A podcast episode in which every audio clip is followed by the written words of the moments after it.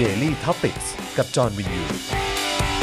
สวัสดีครับคุณผู้ชมครับ ต้อนรับทุกท่านนะครับเข้าสู่ Daily Topics Exclusive นะครับ วันนี้นะฮะเช่นเคยรอคอยกันมา ผมว่าก็ก็เป็นอาทิตย์แล้วนะครับนะฮะเพราะว่าเราหยุดไป 1 สัปดาห์นะครับ แต่ว่ากลับมานะฮะตามคำเรียกร้องนะครับ แล้วก็ที่หลายคนรอคอยนะครับ พี่แขกคำปากาครับ สวัสดีครับพี่แขสกวัสดีค่ะรับสวัสดีคุณผู้ชมด้วยค่ะรับคือรอจนลืมอะ ครับผม เอออุ้ยอุ้ยโทษโทษโทษฮะโทษฮะเดี๋ยวกันนะฮะปึ๊บ อ๋อโอเคโอเคอ๋อพอดีผมกลัวว่ามันจะรบกวนคลับเฮาส์นะต้องขออภัยปึ๊บเอ่อแหวบอ่าโอเคนะครับนะอะตอนนี้เราไลฟ์กันอยู่หลายทางครับพี่แขกครับ ค่ะ เยอะมากเลยนะครับ ทั้งใน YouTube นะครับ Facebook นะครับนะฮะแล้วก็ยังมีเอ่อใน Periscope Twitter นะครับ แล้วก็ปกติเราก็จะไลฟ์กันในนี้ด้วยไงไลฟ์กันในเอ่อตัวเอ่อ Clubhouse นะครับ แล้วก็ตอนนี้มีของใหม่มาแล้วครับพี่แขกครับ เป็น Space ครับ โอ้เยอะแยะไปหมดเลย Space ด้วยครับผมสเปซนี่นะฮะคืออยู่ที่ไหนอะไรยังไง Space นี่อยู่ใน Twitter ครับพี่แขกอ่จะคล้ายๆกับคล้ายๆ Clubhouse เหมือนกัน Clubhouse ใช่ครับผมนะฮะคล้ายๆกับ Clubhouse ก็คือคนสามารถเข้ามาฟังได้เลยนะครับนะฮะก็เพราะฉะนั้นตอนนี้ก็มีหลากหลายช่องทางมากเลยนะครับ เมื่อสักครู่นี้ขอโทษลืมเปิด Clubhouse มีหลากหลายช่องทางเหลือเกินนะครับนะฮะเยอะอะเมื่อสักครู่นี้มีคุณผู้ชมทักทายเข้ามาเยอะเลยนะครับนะฮะก็โอ้โหหลายคนก็บอกโอ้โหนี่มาดูไลฟ์ทันครั้งแรก ต้องมาดูเอ่อคอมเมนต์ก่อนเข้ารายการนะ เพราะเวลาไลฟ์ปุ๊บเนี่ยตามอ่านไม่ทันเลยทีเดียวนะครับคุณ I Love King Kong บอกว่าถ้ามีตุลาการภิวัตน์แล้วเนี่ยจะต้องมีรัฐธรรมนูญอะไรฮะรัฐธรรมนูญภิวัตน์ด้วยไหม นะครับโอ้โหนะฮะ อาจจะเกี่ยวกันและไม่เกี่ยวกันครัในบทางใดผมทางหนึ่งนะค่ะ ฮะ ใช่ครับผมนะฮะมาทันดีใจจังนะฮะคุณชยาภาบอกมานะครับ สวัสดีนะครับนะฮะสวัสดีทุก ๆท่านเลยนะครับค่ะใครมาแล้วขอความกรุณานะครับ อย่างแรกเลยนะครับ ช่วยกดไลค์กดแชร์กันหน่อยดีกว่านะครับนะฮะแฟนๆของพี่แขกนะครับ จะได้มาติดตามกันได้นะครับ จะได้ไม่พลาดกันนะครับเอ่อเอ๊ะพี่มีคนบอกว่าเสียงกล้องแปลกๆอ๋อแก้แล้วครับอ๋อแก้แล้วนะค่โอเค ปกติแล้วเนาะ โอเคครับผมนะฮะ อะต่อต่อจากคราวที่แล้วอ่านะครับแปลว่าแฟนๆหลายคนก็รอคอยอยู่เหมือนกันกับประเด็นที่เราพูดคุยกันสารนะคบภาพว่าลืมไปแล้วอะว่าคราวที่เราพูดถึงไหนนาโอ้โหเมื่อวนานลืตอนมคราวที่แล้วก็คุยกันมาจนจริง ๆ ก็ครอบคลุมไปจนถึงเรื่องของเขาเรียกว่าอะไรนะฮะแบบความเอ่อความฉลาดและความสามารถของเจ้าของผู้คิดเขาเรียกว่าอะไรเหมือนเจ้าของไอเดียนิชชินเนี่ยเออนะครับก็คือเขาก็มีความ เอ่อเก่งแล้วก็สามเอ่อมีความสามารถมาก ๆ เลยอะไรอย่างเงี้ยคือเดี๋ยวเราย้อนเขาเรียกว่าอะไรความเดิมตอนครับที่แล้วกันนิดหนึ่งครับเนาะว่าเราคุยกันเรื่องการเมืองเชิงตุลาการอืมนะคะ แล้วพี่แขกก็ใช้เนื้อหาทั้งหมดมาจากบทความของอาจารย์สมชายปรีชาศิลปกุลครับ บทความชื่อการเมืองเชิงตุลาการนะคะ คุณผู้ชมแล้วถ้าใคร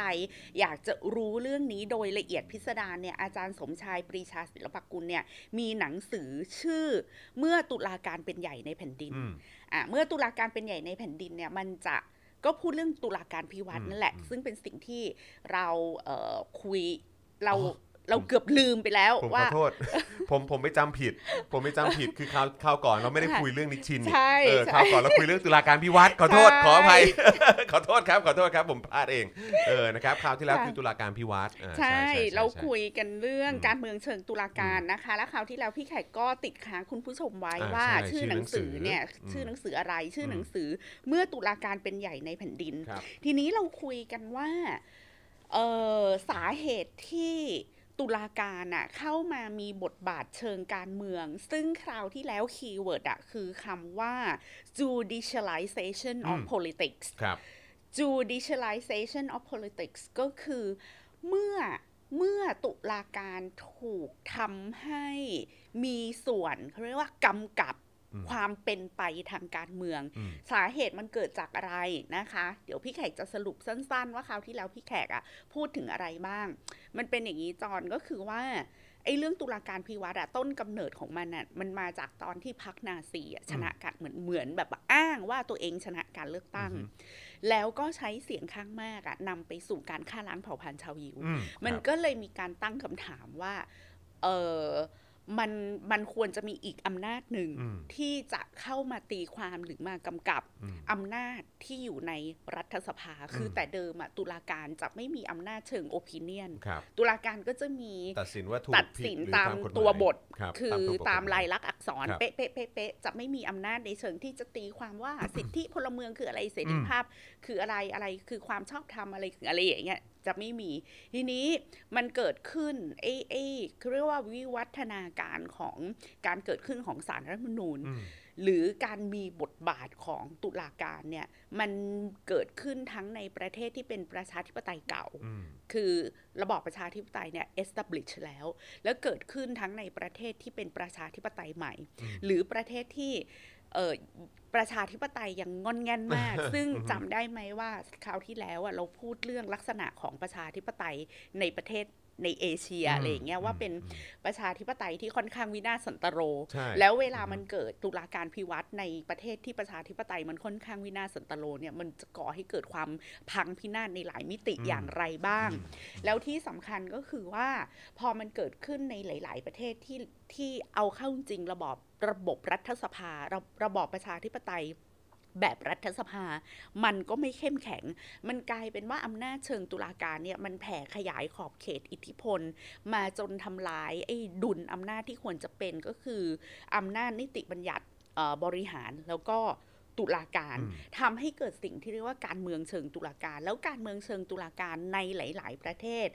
ส่งผลให้ประชาธิปไตยอ่อนแอ หรือประชาธิปไตยหายไปเลยอืมจากประเทศนั้น ซึ่งก็เข้าใจว่าประเทศไทยก็เป็นหนึ่งในตัวอย่างของการแผ่ขยายของอำนาจของการเมืองเชิงตุลาการที่มีผลบั่นทอนอืมความเข้มแข็งของประชาธิปไตยรัฐสภา และแลดูว่าเป่าแบบ เป่าไปแล้วประชาธิปไตยก็หายไปจากสังคมนั้นอืมหรือประเทศนั้นทันทีอันนี้อะไรอย่างเงี้ยค่ะ อันนี้อันนี้เรานับนับรวมไปถึงแบบพวกอเมริกาใต้พวกนี้ได้ด้วยเหมือนกันไหมใช่ใช่ก็เขาวเขาก็มีอ่สถานการณ์แบบนี้เหมือนกันใช่ไหมฮะ ใช่ คราวที่แล้วเราก็พูดกันในในหลาย ๆ ตัวอย่างอืมนะคะ เช่นเออเราคราวที่แล้วอะเราพูดเรื่องดินแดนแห่งประชาธิปไตยไม่เสรีอืมจำได้ไหมคะอืม Home of เอ่อ illiberal democracy ครับอืมซึ่ง ผลของการเกิดตุลาการพิวัตรในประเทศที่ประชาธิปไตยไม่เสรีเนี่ยอืมผลก็คือมันทำให้ประชาธิปไตยอ่อนแอออืมมันไม่ได้ทำให้ประชาธิปไตยเข้มแข็งหรือไปถ่วงดุลอำนาจของฝ่ายการเมืองอือฮึอย่างที่คาดหวังเอาไว้ อย่างที่ เล่าค้างไว้ในในวันอังคารก่อนนู้นว่า พอเราอยู่กับประชาธิปไตยมาสักพักอะ่ะมันจะเกิดภาวะแบบนักการเมืองแย่อืมช่อชนเผด็จการรัฐสภา ดูสิพักการเมืองเนี้ย เลือกตั้งทีไรก็ชนะอืมอืมเพราะว่ามีนโยบายประชานิยมอืมทำให้ซื้อใจประชาชนได้ดังนั้นน่ะเลือกตั้ง 10 ปี 20 ปีพักการเมืองนี้ชนะมาตลอด พอละพอพักการเมืองใดพักการเมืองหนึ่งอะ ได้เป็นรัฐบาลต่อเนื่องยาวนานหลายสมัยสองสมัยสามสมัยสี่สมัยก็จะเกิดประชาชนก็เริ่มรู้สึกว่ามัน abuse อืมมันเริ่มออกกฎหมายอะไรตามอำเภอใจอืมมันเริ่มจะมีอะไรที่แบบไปละเมิดสิทธิมนุษยชนนะ ดังนั้นน่ะเราควรจะมีอีกกลไกหนึ่งนะ ที่เข้ามากำกับเอ่อ ประชาธิปไตยเสียงข้างมาก อืมอืมคือเป็น popular ต้องมากำ democracy กับเออ ต้องมากำกับ แล้วมันมาพร้อมกับกระแสในช่วงทศวรรษที่ 80 ที่พี่แขกสัปดาห์ที่แล้ว สัปดาห์ก่อนนู้นพี่แขกก็อธิบายให้ฟังว่า ช่วงประมาณทศวรรษที่ 80 ปลายปลายๆมาถึง 90 เนี่ย มันเป็นภาวะเบ่งบานของสิ่งที่ว่า good governance อืมก็คือทำสิ่งเอ่อประชาเอยเออสังคมไทย ภาภาษาไทยธรรมาภิบาลแปล good governance ว่าธรรมาภิบาลก็คือจะมีความบ้าบอคอแตกแบบเป็นบ้าเป็นบอเรื่องความโปร่งใสอืมไอ้การพัฒนาสิ่งที่เรียกว่าดัชนีการคอร์รัปชันเนี่ย มันก็พัฒนาขึ้นมาในช่วงเวลานี้เหมือนกันก็คือปลายทศวรรษที่ 80 ต่อทศวรรษที่ 90ครับเพราะว่ามันเหมือนประชาธิปไตยแบบแบบเสียงข้างมากอะ่ะมันมันถึงจุดที่มันเบ่งบานเต็มที่อิ่มอืมตัวเริ่มอยู่ตัว คนก็ รู้สึกอยากได้อะไรที่มากขึ้นไปอีก ก็เลยก็เลยมีมีนวัตกรรมทางการเมืองที่อยากจะตรวจสอบการทำงานของพรรคการเมืองเสียงข้างมากอืมหรือประชาธิปไตยที่มาจาก popular vote อืมนี่การเกิดขึ้นของชนชั้นกลางที่มีการศึกษา ก็จะเริ่ม crash กับเสียงของคนชนบท ซึ่งมักจะมีจำนวนมากกว่าอืมแล้วโหวตทีไรคนชนบทก็มักจะโหวตชนะครับแล้วก็จะทำให้คนชั้นกลางที่มีการศึกษาเนี่ยรู้สึกว่า เฮ้ยเราต้องให้ความสำคัญกับเสียงข้างน้อย เราต้องให้ความสำคัญกับเออเสียงที่มีคุณภาพอือฮึซึ่งอันเนี้ยพอเราไปดูปรากฏการณ์ต่างๆ ทั่วโลกอะมันไม่ได้เกิดขึ้นเฉพาะเมืองไทยใช่นะไอภาวะที่บ้าคลั่งความโปร่งใสอือฮึ transparency อืมอืมอืมเออนี่แหละ good governance เนี่ยอือฮึมันมาพร้อมๆกันสองคำมันมันมันไปในแนวแนวแนวแนวเดียวกัน แล้วยุคนั้นเลยก็คือเกิดรัฐธรรมนูญปี 40 มันครับมากับเทรนด์นี้อืมก็คือเอ่อองค์กรเทคโนแครดระดับระดับโลกอะค่ะ ที่เป็น NGO ระดับโลกต่างๆ ก็ทุ่มเททรัพยากรเงินการลงทุนรีเสิร์ชนักวิจัย มาทำเรื่องนี้กันหมดเลยอืมแล้วในในอีกฝั่งหนึ่งอะเขาก็มีการแบบเสียดสีกันด้วยนะว่า โอ้โห มันเป็นอุตสาหกรรมอืมมันเป็นอุตสาหกรรมของนักวิชาการนัก นักวิจัยแล้วก็ NGO คือรับลูกต่อกันดีมากหรืเป็นว่ายังไงอุตสาหกรรมในแง่ที่คนกลุ่มนี้ก็ทำเงินทำทองกับโปรเจกต์อ่าวิจัยอันนี้กันมหาศาลนั่นไงเลนั่นไงยอ่าฮะคือเฟื่องฟูมาครับกผมอะไรอย่างเงี้ยครับผมแล้วเราก็เป็นเทรนด์นะเป็นเทรนด์ดูเป็นตอเทรนด์เออเออเออแต่ก็ว่าไม่ได้มันก็มีครับหลายปัจจัยที่เราก็เข้าใจได้อืมว่าอืมว่าทำไมคือมันมีอิทไอ้ธิพลเทรต่อนด์กันนี้แหละครับแล้วจำได้ไหมว่าหนังสือเล่มที่โด่งดังมากในยุคนั้นสำหรับการศึกษาการเมืองไทยสมัยใหม่ก็คือสองนักคราประชาธิปไตยนเนกของเราธรรมทัศน์อาจารย์อเนกเหล่าธรรมทัศครับผมน์ซึ่งก็พูดเรื่องการคราชกันของคนชั้นกลางที่ต้องการการเมืองการเมืองที่มีคุณภาพอืมในแบบที่ชนชั้นกลางรู้สึกว่า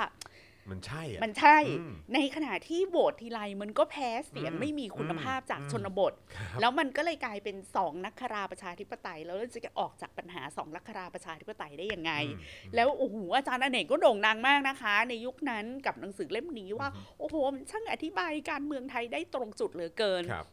แล้วมันก็นำมาซึ่งไอ้แนวคิดนี้แหละค่ะ การเกิดองค์กรอิสระเอ่อการมีเอ่อ ผู้ทรงคุณวุฒิทรงคุณธรรมต่าง ๆ สักคณะหนึ่งไหม ที่จะมากำกับการทำงานของอีพวกนักการเมืองที่คนชนบทอะโหวตเข้ามาอย่างเอ่อวุฒิภาวะไม่เพียงพออมหรือเล็งผลประโยชน์ระยะสั้นมอ่าต้องการนโยบายแบบแค่บ่อบาดาลน้ำประปาถนนอืมแล้วก็พร้อมจะไปโหวตหรือเอ่อ ตกอยู่ภายใต้การนำของเจ้าพ่อมาเฟียผู้มีอิทธิพลระบบอุปถัมภ์ที่ให้ผลประโยชน์ระยะสั้นกับชาวบ้าน ชาวบ้านเนี่ยก็เป็นชาวบ้านที่ด้วยความที่อ่อนแอเรื่องการศึกษาวัดเอเวอร์ก็ไม่ได้คิด อะไรไกลๆระยะยาวอะไรอย่างเงี้ย โดยมากพอโหวตทีไรก็จะโหวตนักการเมืองที่ที่ใช้เงินอิทธิพลและระบบอุปถัมภ์อืมเข้าไปครอบงำครับนี่มันก็จะเป็น frustration ของคนชั้นกลาง คนชั้นกลางก็เลยหันไปหาหนึ่งสิ่งที่เรียกว่า good governance อืมองค์กรอิสระ และท้ายที่สุดก็เลยคิดว่าจะพึ่งพาสิ่งที่เรียกว่าตุลาการพิวัตรอันเนี้ย อะข่าวที่แล้วเราจบกันที่อืมตรงนี้อืมนะคะ ว่าด้วยการเมืองเชิงตุลาการแล้วก็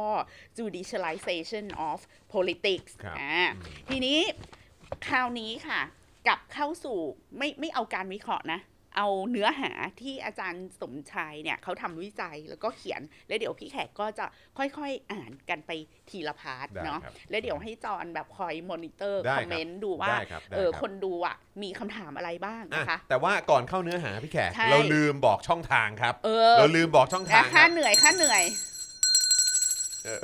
เวลาผมสั่นกระดิ่งผมไม่โปรเท่าอาจารย์วัฒนานะเอาเหรอเหรอเหรออาเหรจาอรย์วัฒนาโปรมากเอาจริงดิใช่นางเออสันเรียกแมวบ่สั่อนยเรียกปะแมวบ่อยฮะสงสัยนะครับอ้าวเติมพลังเข้ามาครับทางบัญชีกสิกรไทยนะครับ0698975539หรือสแกน QR Code ก็ได้นะครับก็ช่วยกันเติมพลังชีวิตให้กับพวกเราหน่อยนะครับเดี๋ยวเรากำลังจะลงเข้าสู่เอ่อเข้าสู่เนื้อหากันแล้วนะครับอ่านะฮะค่ะก็ โอ้โห คือผมว่าเราทิ้งทิ้งช่วงกันไปนานจริงๆผม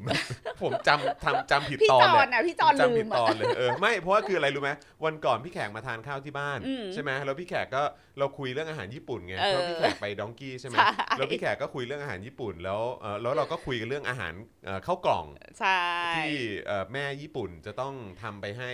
ลูกทานตอนกลางวันแล้วซึ่งก็มันก็เป็นแบบอะไรพี่ที่แขกก็ระลึกชาติให้จอนฟังว่าใช่จำได้ไหมอีทรัคนั่นแหละใช่อีฟู้ดทรัคที่ใช่ไปสอนเรื่องเรื่องโภชนาการทำอหใช่ให้แม่ใช่แม่แล้วผมก็เลยไปจำว่าอ๋อเออไอ้ตอนล่าสุดเราต้องพูดทิ้งท้ายเรื่องนี้ไว้แน่เลยอะไรเงี้ยเออนะครับอะแต่ว่าจริง ๆ แล้วเราคุยกันเอ่อในเรื่องของตุลาการภิวัตน์นะครับและใครที่มาฟังต่อในตอนนี้นะครับก็อย่าลืมสนับสนุนพวกเราด้วยนะครับแล้วก็นอกจากนี้ก็ยังสามารถสนับสนุนเราแบบรายเดือนได้นะครับผ่านทาง YouTube Membership นะครับกดปุ่มจอยหรือสมัครได้เลยนะครับข้างปุ่ม subscribe แล้วก็อย่าลืมกดกระดิ่งแล้วก็สั่นระฆังไว้ด้วยนะครับจะได้เตือนทุกครั้งครับเวลามีไลฟ์ใหม่หรือว่ามีคลิปใหม่ให้คุณได้ติดตามกัน รวมถึง Facebook นะครับ Facebook Supporter นะครับกดปุ่มนี้นะที่หน้าแรกของแฟนเพจ Daily Topics ใน Facebook ได้เลยนะครับแล้วก็ใต้ไลฟ์นี้นะฮะในกล่องคอมเมนต์ข้างกล่องคอมเมนต์จะมีปุ่มสีเขียวอยู่นั่นคือปุ่ม Supporter นั่นเองไปกดปุ่มนั้นได้ หรือไปช้อปปิ้งกันที่ Spoke Dark Store นะครับหรือใครที่อยู่ต่างประเทศนะครับก็สนับสนุนพวกเราได้ผ่านทาง PayPal นั่นเองนะครับ เติมพลังเข้ามาได้เลยนะครับอะขอสั่นอีกทีนึงป้องแป้งป้องแป้งป้องแป้งเออนะครับอะโอเคนะครับ ตอนนี้คอมเมนต์ก็เอ่อ เข้ามากันเยอะเลยนะครับนะฮะเพราะฉะนั้นเดี๋ยวเราจะเริ่มเข้าเนื้อหากันแล้วนะครับ เปิดเปิดผ่านเห็นความสวยของแม่ ดังต้องมนตราแม่แขก โอ้โหคุณกนกวันนะครับ วันนี้แม่จะมาเวอร์ชั่น นุ่มฟูก่อเจ้าเออคุณนัทถามมาอะวันนี้มาะครับเวอร์ชั่นแบบออกเสียนิ่งงถูกไหมเนี่ยๆนิ่งๆนะคะเราพูดกันเรื่องวิชาความรู้นิดนึงฮะเอาไว้เป็น reference เวลาพี่แขกด่าด่าด่าด่าด่าแล้วบอกว่ากูไม่ได้ด่าอย่างเดียวนะเรื่องอื่นกูก็พูดเหมือนใช่กันอะไรอย่างใช่เงี้ยถูกต้องนะครับ โอ้โหแม่มีคนบอกว่าได้ยินเสียงกระดิ่งแล้วนึกถึงไผ่ทองนะครับ ขออภัยแหมทำให้หิวกันขึ้นมาเลยทีเดียวนะครับอะโอเคครับนะก็ประชาสัมพันธ์กันเสร็จเรียบร้อยแล้วก็ช่วยกันเติมพลังให้กับพวกเราด้วยนะครับ คุณศิวะบอกว่ามัทุรสวาจาก่อนเที่ยงอ่าโอ้ใช่ เพคราะบว่าผมเคยพูดไว้นะฮะในรายการโค้ชแขกว่าก่อนฮะเที่ยงเนี่ยเขาให้พูดเพราะๆเป็นมาทูรสวาจาอย่าเพิ่งด่าใครมันครัจะบทำผมมาค้าไม่ขึ้น ครับผม ก็อดใจไว้ก่อน ขอขอหลังเที่ยงแล้วกันหลังนะเที่ยงค่อยด่าเนะหรือไปด่าพร้อมกันใน in her eyes อะไรอย่างนี้ก็ได้นะ เออนะครับโอ้แต่ว่าบ่ายนี้ก็มีโค้ชแขกมีนะฮะโค้ชแขกโค้ชค่ะแขกนะครับค่ะนะฮะแต่ว่าก็คงจะเป็นเรื่องของเมนูอาหารอ่าหรือเปล่าโค้ชแขกตอนนี้เนื่องจากโควิด แล้วเราอะออกไปถ่ายทำนอกสถานที่ไม่ได้เลยครับคือปกติอะวันอังคารเราจะไปแนะนำร้านอาหารอืมสถานที่ช้อปปิ้งตลาดตอนครับนี้ก็คือ ก็ตายกันหมดแล้วค่ะครับไม่สามารถออกไปข้างนอกแล้วก็สถานการณ์โควิด แบบนี้เราก็รู้สึกไม่อยากเอาทีมงานไปเสี่ยงอ่าครับรวมทั้งตัวเราด้วยครับก็เลยจะกลายเป็นเออนั่งคุยกับพี่โรซี่อ๋อโอเคที่เอ่อห้องห้องรับแขกอ่านะคะคขรับองเราอ่าก็ตอบทุกคำถาม ตอบทุกคำถามนะ โอเคโบะนะบะ กันไป เตรียมตัวได้เลย เตรียมตัวได้เลยมีคำถามอะไรอดใจอดใจไว้ถามในโค้ชแต่หลายแขกก็ได้คำถามต้องเอามาคุยในเอ่อเออ daily topic ครับ exclusive อืมเช่นจะมีคนมาถามพี่แขกว่าพี่แขกพูดเรื่อง post modern หน่อยอ่าอ่าพี่แขกพูดเรื่องหลังโครงสร้างนิยมหน่อยอ่าอ่าพี่แขกพูดเรื่อง deconstruction หน่อยโอ้โหอะไรอย่างเงี้ยมันคืออะไรครับย่างนี้เพื่อที่ถ้าเราเข้าใจเรื่องพวกนี้เราจะมี critical thinking หรือสามารถถอดรหัส โอ้ดีจังเลย หลาย ๆ อย่างรหัสทางการเมืองรหัสวัฒนธรรมภาษารหัส soft culture ต่างๆได้ครับก็เลยแบบ อุ๊ยอันนี้มันไม่เข้ากับโค้ชแขกนะคะอ่าโค้ชแขกมันคุเป็ณนจะรายมาการเดลี่ใช่ exclusive โค้ชแขกเป็นรายการแม่บ้านสมองใสเออโค้ชแขกนี่เออแบบเขาเรียกสงวนไว้สำหรับแบบพวกอาหารอร่อยอร่อยเออนะคขรัอบแล้วก็เบาๆบ้างที่คุณไปช้อปปิ้งไลได้ฟ์สกันได้ดีกว่า lifestyle lifestyle ปลูกล์ต้นไม้ดีกว่าไม้เนอะจัดดอกไม้ไอ้เรื่องเครียดๆมานี่ฮะเรื่องเออเออเรื่องวิชาการเดี๋ยวเรามาที่ exclusive ครับผม ใช่ครับค่ะใช่ครับเรามีเวลาเราขยี้กันได้แบบสบายๆคือพี่แขกก็มีหลายปางอยู่ ใช่ครับผมนะฮะอันนี้ก็ถือว่าเป็นอีกอีกอีกเอ่ออีกเอ่อเขาเรียกอีกรูปแบบหนึ่งนะครับอ่าที่คุณก็สามารถบางสพโมเมนต์ได้ก็จะเป็นพระแม่อุมา บางโมเมนต์ก็จะเป็นเจ้าแม่กาลีอะไรอย่างเงี้ยเออธุรคากาลีเขาเรียกว่าเป็นเป็นเป็นช็อตทำลายล้างเลยไหมช็อตทำลายช็อตล้างทำลายก็ล้างจะเลยมีนะแบบครับควยผมร้อยอันพันอันครับผมแบบถูกพ่นออกมาจากนะฮะปากรัควักวอๆออะไรกอมาย่างเงี้ยฟาดสลิมทั้งหลายนะฮะโป๊กโป๊กโป๊กอันนั้นเป็นเจ้าแม่ธุรคาชั่วคราว โอ้ยนะครับบอกว่า แม่แขกอะไรนะแม่แขกแนวนุ่มฟูก็น่ารักเวอร์ชั่น ด่ายิ่งน่ารักสรุป ชาวอะไรเดลี่ต่างก็รักแม่จนลุ่มหลงอ๋อครับผมคุณเพจเทรดบอกมานะครับนะฮะอะขอบคุณทุกๆเอ่อการสนับสนุนด้วยนะครับ ยังคงเติมพลังเข้ามาให้พวกเราได้ต่อเนื่องนะครับ แต่ว่าตอนนี้เดี๋ยวเราจะไปลุยกันต่อนะครับอ่าในนะคะประเด็นที่เราค้างไว้ต่ตั้งอแต่เลยสัปดาห์ก่อนนะครัเดี๋บยวจะลืมครับ สรุปง่ายๆ ก็คือว่าช่วงทศวรรษที่ 80-90 เนี่ยมันเป็นช่วงเฟื่องฟูของเอ่อ good governance การเมืองโปร่งใส ดัชนีคอร์รัปชันนักการเมืองดีต้องไม่โกง แล้วก็การเฟื่องฟูของบทบาทสิ่งที่เรียกว่าตุลาการภิวัตน์ด้วยความเข้าใจว่ามันจะมาช่วย balance เอ่ออำนาจของนักการเมืองอืมที่ชนะการเลือกตั้งมาครับซึ่งมีแนวโน้มที่จะเอ่อเป็นมาเฟียใช้ ระบบอุปถัมภ์อ่าซื้อเสียงมันจะใช้เข้ามา corruption อะไรแบบนี้ใช้ประชานิยมครับต่างๆ นานานะคะ ทีนี้พอบทบาทของตุลาการภิวัตน์มันส่งผลทางการเมืองในแง่ที่ เฮ้ย นอกจากมันจะไม่เกิดความโปร่งใสมากขึ้นแล้วเนี่ย ในหลาย ๆ ประเทศโดยเฉพาะประเทศที่ประชาธิปไตยอ่อนแอเนี่ยมันแลดูว่าการกำกำเนิดของตุลาการพิวัตรอะมันไปทำลายหลักการประชาธิปไตย หรืออมไปทำลายอีตัวตัวประชาธิปไตยอะ ให้สิ้นซากไปจากหลาย ๆ สังคม มันมีปัญหาอะไรหรือเปล่า มันก็เลยเกิดสิ่งที่เรียกว่าเป็นตุลาการศึกษา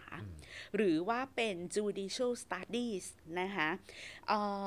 ในหลาย ๆ มหาวิทยาลัยในโลกใบนี้ก็จะมี judicial studies center หรือ judicial studies program ก็คือไปศึกษาผลไปศึกษาวิวัฒนาการประวัติศาสตร์ผล แห่งการเกิดตุลาการพิวัตร โดยเปรียบเทียบหรือศึกษาบางประเทศบางสังคม ซึ่งอันนี้มันคืออะไรรู้ป่ะจอน ถ้าประเทศที่มีคดีหมิ่นศาลสิ่งนี้มันเกิดขึ้นไม่ได้อืมและนี่เป็นสิ่งที่อาจารย์สมชายอะพยายามพูดมาโดยตลอดว่า ไอ้คำว่าหมิ่นศาลเนี่ย มันมันเป็นอุปสรรคต่อการศึกษาเชิงนิติศาสตร์ด้วย เพราะว่า การเรียนนิติศาสตร์มันไม่ควรเป็นการท่องจำตัวบทกฎหมาย เพื่อไปเป็นผู้พิพากษาอย่างเดียว มันก็ควรจะมีการเรียนนิติศาสตร์ในเชิงวิพากษ์วิจารณ์ แล้วเป็นนิติศาสตร์ที่สัมพันธ์กับรัฐศาสตร์ หรืออาจจะเป็นนิติศาสตร์ที่ไปเกี่ยวข้องกับพื้นที่ของมนุษยศาสตร์อืมพื้นที่ของการศึกษาด้านเอ่อมนุษยวิทยาหรือแม้กระทั่งสังคมวิทยา เพื่อที่จะดูปัญหาของสังคมโดยองค์รวมไม่ใช่มาดูแค่ว่าอะไรผิดถูกเชิงกฎหมายอย่างเดียว แต่ทีนี้ถ้าเกิดว่าประเทศใด ๆ ก็ตามอะที่มันมีกฎหมายหมิ่นศาลหรือการวิพากษ์วิจารณ์การทำงานของศาลแล้วเราจะต้องมีความผิด เราจะต้องไปติดคุก เราจะต้องไปจ่ายค่าปรับ หรือเราจะต้องเสียเวลาในชีวิตไปกับการสู้คดีอะไอ้สิ่งที่ว่าตุลาตุลาการศึกษามันจะเกิดขึ้นได้อย่างไรอืมอะนี่ก็ทิ้งไว้ให้คิดนะคะว่าโอ้โห เออแล้วประเทศเราจะมีได้เหรอคะ น่าสนใจตุลาการศึกษา เออคือคือคือคือน่ามันน่าสนใจมากเลยครับที่ในแวดวงตุลาการหรือกระบวนการยุติธรรมเขาเขาเขาเขามาศึกษาผลการกระทำของตัวเองอะใช่ในในอดีตอะเพื่อที่ว่าจะได้แบบว่าเหมือนแบบเอออันนี้ควรทำอันนี้ไม่ควรเออทำอันนี้มันจะส่งผลเสียต่อสังคมอย่างไร มันพูจะดส่งง่ายๆคือมึงต้องสรุปบทเรียนกันบ้าง ใช่จอนแบบ เออประเด็นนี้จอนไม่เคยนึกเลยนะเนี่ยว่าเขาว่าเขาให้ความสำคัญกันตรงจุดนี้ด้วยคือหมายความว่า คือจอนจอนไม่นึกว่าเขาจะหันกลับมามองอืมการกระทำของตัวเองกันอะเพราะเพราะเราเราดันอยู่ในสังคมที่ที่ไม่ค่อยได้สัมผัสถึง อะไรแบบนี้สักเท่าเราไหร่อะเราอยู่ในสังคมนี้มีคำว่าหมิ่นศาลนะคะใช่คแล้รัวบเราจะไปศึกษาได้ยังไงอะคะอืมเออใช่ใช่ครับช่อ่าครับในเมื่อเราศึกษาไม่ได้เราก็ดูเคส studies ของที่อื่นประแล้วเทกัศนเนอะอื่นไปก่อนอืมนะคะ อาจารย์สมชายก็บอกว่า ประสบการณ์ของประเทศต่างๆ ในยุโรปภายใต้ระบอบฟาสซิสต์ที่มาจากการเลือกตั้ง ในช่วงก่อนและระหว่างสงครามโลกครั้งที่สองเนี่ยมันส่งผลให้การจัดทำรัฐธรรมนูญที่เกิดขึ้นหลังเหตุการณ์ดังกล่าว ในหลายประเทศจะให้ความสำคัญ กับหลักการในสองประเด็นนะคะก็คือการรับรองสิทธิขั้นพื้นฐาน และการจัดตั้งศาลรรัฐธรรมนูญขึ้นเป็นพิเศษ เพื่อปกป้องสิทธิเหล่านี้นับตั้งแต่ปลายศตวรรษที่ 20 เป็นต้นมา ฝ่ายตุลาการโดยเฉพาะอย่างยิ่งศาลรรัฐธรรมนูญเริ่มเข้ามามีบทบาท ในการวินิจฉัยชี้ขาดต่อประเด็นต่างๆ เช่น การตัดสินใจในการดำเนินนโยบายทางการค้าของรัฐบาล การตรวจสอบความชอบธรรมด้วยรัฐธรรมนูญของกฎหมายที่ตราขึ้น โดยฝ่ายนิติบัญญัติการวินิจฉัยข้อโต้แย้งเกี่ยวกับการจัดการเลือกตั้ง และการรับรองหรือปฏิเสธ ผลการเลือกตั้งอืมนะคะ แล้วก็เอ่อเขาบอกว่า กรณีที่มันมีข้อพิพาทเกี่ยวกับประเด็นเสรีภาพ ระหว่างบุคคล กลุ่มชนหน่วยงานรัฐอะอย่างสมมติว่าเรามีเรื่องบางกรอยอะไรครับอย่างเงี้ยอันเนี้ยมันก็จะกลายเป็นบทบาทของสารรัฐธรรมนูญอืมเพราะว่ามันจะเกิดประเด็นข้อพิพาทที่เกี่ยวกับรัฐธรรมนูญที่มีความเป็นการเมืองอยู่เสมอเออในบางประเทศที่ไม่มีสารรัฐธรรมนูญนะคะ เช่นอเมริกาแล้วก็แคนาดา ศาลที่ทำหน้าที่นี้ก็จะคือสุ p r e m e Court อืมคือศาลสูงจะเป็นองค์กรที่ทำหน้าที่ในการวินิจฉัยประเด็น ข้อพิพาทที่เกี่ยวกับรัฐธรรมนูญ ดังนั้นบทบาทในลักษณะการเมืองเชิงตุลาการก็จะปรากฏตัวได้ผ่านคำวินิจฉัยขององค์กรดังกล่าว ดังนั้นเวลาเราศึกษาการเมืองเชิงตุลาการไปดูที่ไหน ดูคำวินิจฉัยของศาลรัฐธรรมนูญ หรือดูคำวินิจฉัยของศาลสูง ทีนี้คราวที่แล้วเนี่ยเราก็เอ่อจะไปดูนะคะว่าเอ่อ ประเทศต่างๆเนี่ยบทบาทของการเมืองเชิงตุลาการเป็นอย่างไรหนึ่งนะครับในฐานะที่เป็นผู้กำกับกฎเกณฑ์ประชาธิปไตยครับ อันนี้คราวที่แล้วเราก็คุยกันแล้วนะคะเขาบอกว่าอย่างเช่น สารรัฐธรรมนูญรัสเซียได้จำกัดการดำรงตำแหน่งในสมัยที่ 3 ของบอริสเยลซินอืมขณะที่ศาลสูงของโคลัมเบีย รับรองการแก้ไขรัฐธรรมนูญที่เคยห้ามการลงรับสมัครรับเลือกตั้งของเจ้าหน้าที่รัฐเป็นสมัยที่ 2 ซึ่งก็ส่งผลให้เอ่ออาวาโรนะคะสามารถลงสมัครแล้วก็ได้รับการเลือกตั้งเป็นสมัยที่สองอันเนี้ยก็คือเราจะเห็นว่าท้ายที่สุดอะบทบาทของสารรัฐธรรมนูญก็กลายเป็นเครื่องมือของนักการเมืองอืมที่เอาไว้เรียกสืบทอดอำนาจของตัวเองอือฮึหรือในแง่ของเอกสิทธิ์ของสถาบันจากการเลือกตั้งนะคะ พื้นที่ที่ฝ่ายตุลาการได้มีบทบาทเพิ่มขึ้นอย่างสำคัญก็คืออำนาจที่เคยเป็นเอกสิทธิ์ของฝ่ายบริหารและนิติบัญญัติ เช่นศาลสูงของแคนาดานะคะ ปฏิเสธหลักการเรื่องข้อถกเถียงในทางการเมือง ภายหลังการประกาศใช้ธรรมนูญแห่งแคนาดาว่าด้วยสิทธิและเสรีภาพ ในปี 1982ในคำพิพากษาซึ่งเป็นบรรทัดฐานนะคะ เอาไว้ในคดีที่เขาเรียกว่าเป็น Operation Dismantle กับ The Queen ศาลได้วินิจฉัยว่าถ้าในคดีดังกล่าวมีประเด็นว่าการกระทำของฝ่ายบริหารหรือฝ่ายนิติบัญญัติขัดละเมิดต่อรัฐธรรมนูญหรือไม่ศาลก็จะเป็นผู้ตอบคำถามดังกล่าว โดยไม่ต้องคำนึงถึงลักษณะทางการเมืองของความขัดแย้ง ข้อถกเถียงเกี่ยวกับธรรมชาติของนโยบายการเมืองหรือนโยบายต่างประเทศ สามารถให้คำตอบอย่างถูกต้องได้โดยศาลคือศาลโอ้โหเขาศาลคืออารมณ์ว่าศาล ศาลชี้ขาดได้เหรอ ใช่ คือการวางบทบาทของศาลในลักษณะเช่นนี้ค่ะทำให้ศาลสูงของแคนาดากลายเป็นองค์กรที่มีบทบาทสำคัญอืมในการชี้ขาดในประเด็นปัญหาต่างอืมๆทั้งอนาคตของมลรัฐคุยเบกอืมไปจนถึงนโยบายด้านสุขภาพของรัฐบาลอืมคือศาลเข้ามาเล่นการเมืองอะอืมพูดง่าย ๆนะคะ คือเข้ามานเป็น player อีกหนึ่งเนาะมันกลายเป็นกลายเป็น player หนึ่งไปเลยครับกรณีศาลรัฐธรรมนูญของรัสเซียนะคะ เออเขาบอกว่า ได้รับคำร้องของฝ่ายค้านในสภาดูมาซึ่งตั้งคำถามถึงความชอบด้วยรัฐธรรมนูญของพระราชกำหนดของประธานาธิบดี ซึ่งให้กองทัพรัสเซียเข้าไปในพื้นที่ของอ เมืองเมืองหนึ่งเนี่ยผู้พิพากษาเสียงข้างมากได้ยืนยันว่าการทำรงรักษาความเป็นอันหนึ่งอันเดียวกัน และเอกภาพของรัสเซีย เป็นหลักที่จะปฏิเสธความเป็นไปได้ของการสืบทอดกองทัพติดอาวุธในมลรัฐใดอืมๆอันนี้ก็คือเวลามีมีประเด็นคล้ายๆสามจังหวัดชายแดนภาคครับใต้ของครับเราอะศาลก็จะเข้าไปตัดสินเลยอือฮึว่า อันเนี้ยเออจาก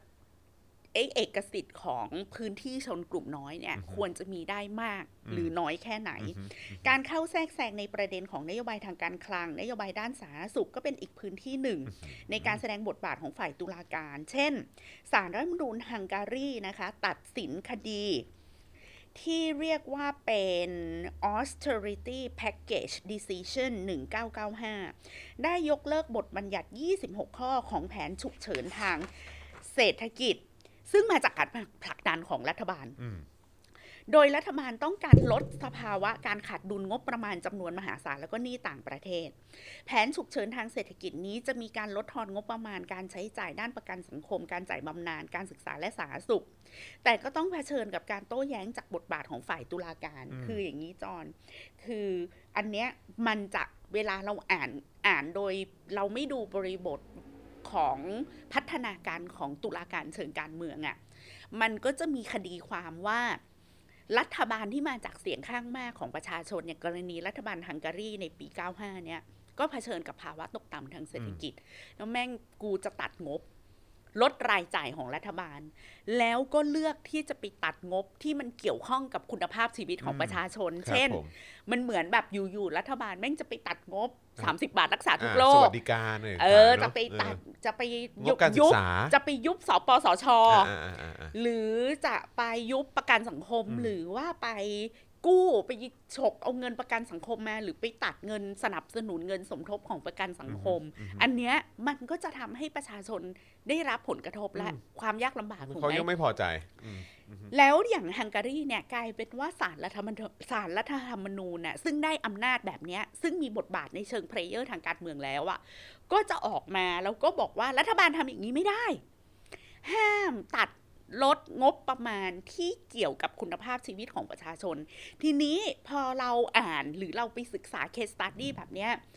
แล้วสมมติว่าเราเป็นคนไทยเราเป็นคนมีการศึกษาอุ้ยเราเห็นตัวอย่างมาเยอะว่าบทบาทของศาลรัฐธรรมนูญประเทศนู้นประเทศนี้ทำยังไงเราก็บอกว่า เนี่ยเห็นไหมการมีศาลรัฐธรรมนูญมันดีมากเลยนะ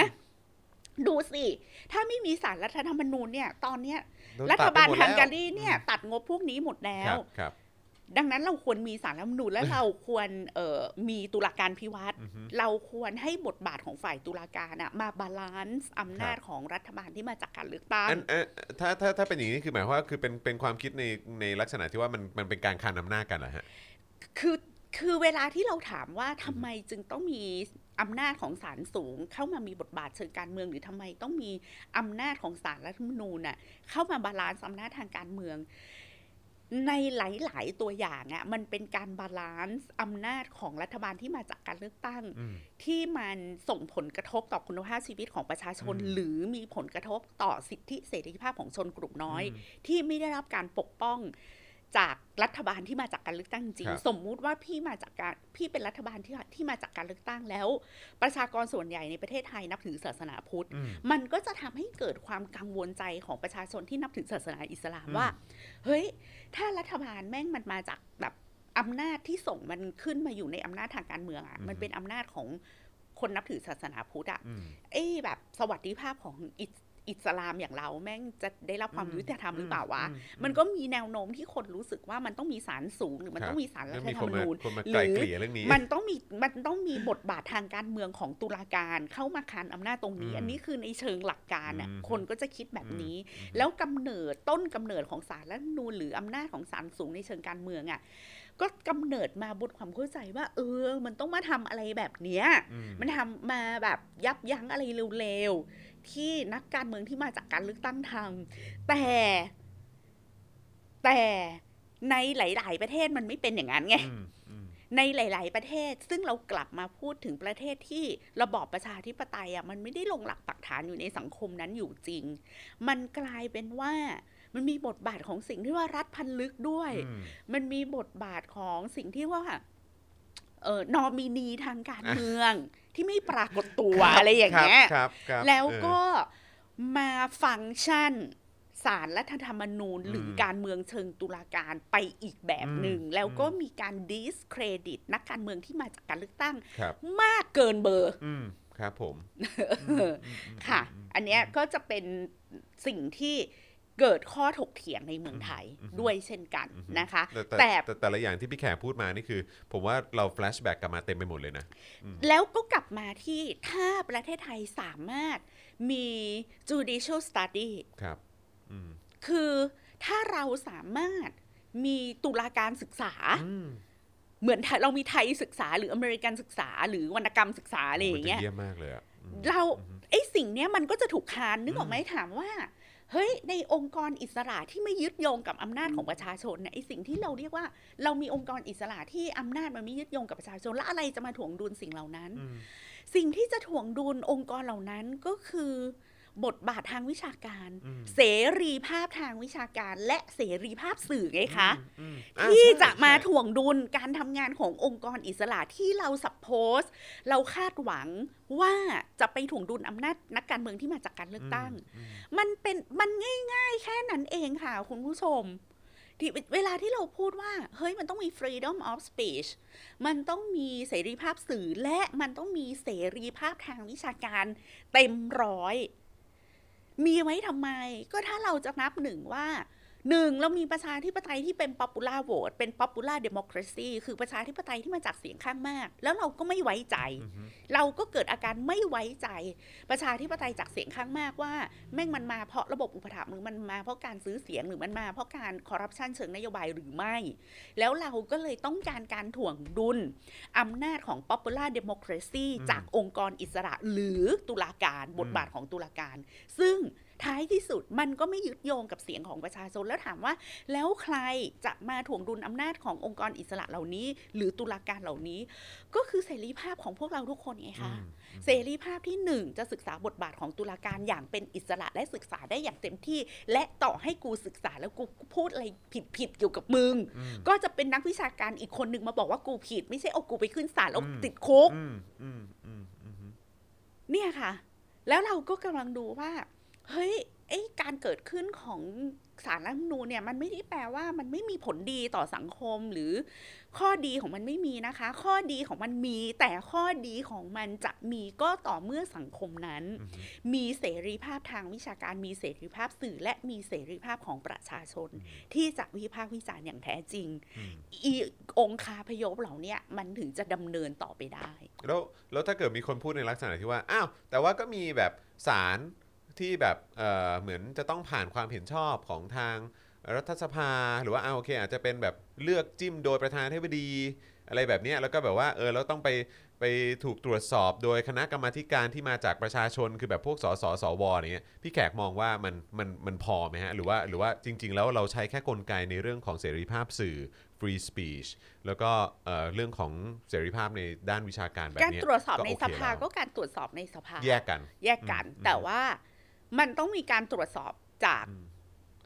ประชาชนจากสื่ออแล้วก็จากวงวิชาการด้วยอืมอืมแล้ววงวิชาการก็ต้องดดีเบตกันได้อย่างเสรีอืมอืมไอ้เนี่ยไอ้พวกนี้มันถึงจะมันถึงจะไปได้อืมคือที่พี่แขกมานั่งพูดอย่างเงี้ยก็ไม่ได้แปลว่าพี่แขกจะไม่เอาองค์กรอิสระเลยครับจะเอาแต่ popular democracy ต้องแบบมาจากเสียงข้างมากทำอะไรก็ถูกไปหมดอืม ไม่ใช่นะคะ คือถ้าเราอยู่กับการเมืองเสียงข้างมากซะจนไม่มีอะไรมาถ่วงดุล ท้ายที่สุดเราก็ต้องไปเจอปัญหาแบบที่เราเคยเจอนั่นแหละก็คือว่า นักการเมืองที่หรือพรรคการเมืองที่ชนะการเลือกตั้งต่อเนื่องยาวนาน ก็มีแนวโน้มที่จะ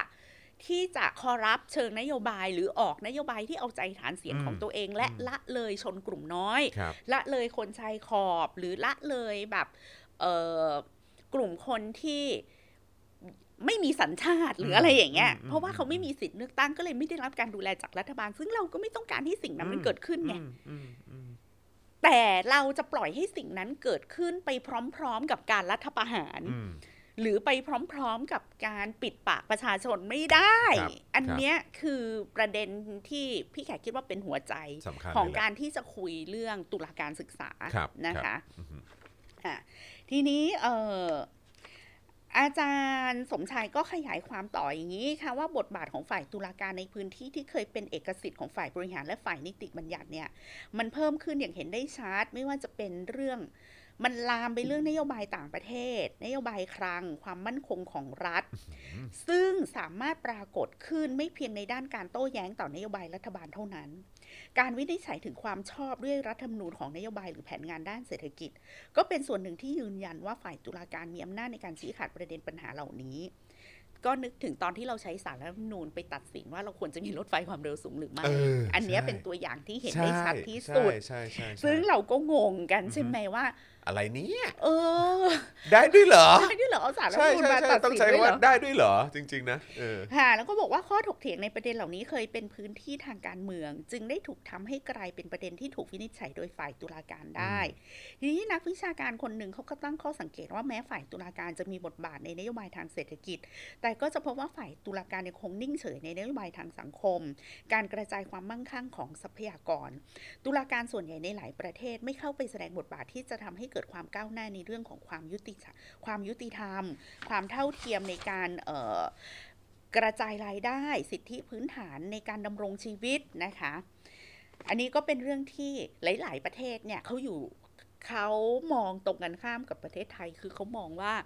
สารรัฐธรรมนูญน่ะ ยังมีบทบาทน้อยไปนะอืมน่าจะเข้ามามีบทบาทในเรื่องแบบการลดความเหลื่อมล้ำด้วยหรือเปล่ามอันนี้มันต้องหมายเหตุนะคะ ว่ามันเป็นการตั้งข้อสังเกตในประเทศที่ประชาธิปไตยระบบรัฐสภาเนี่ย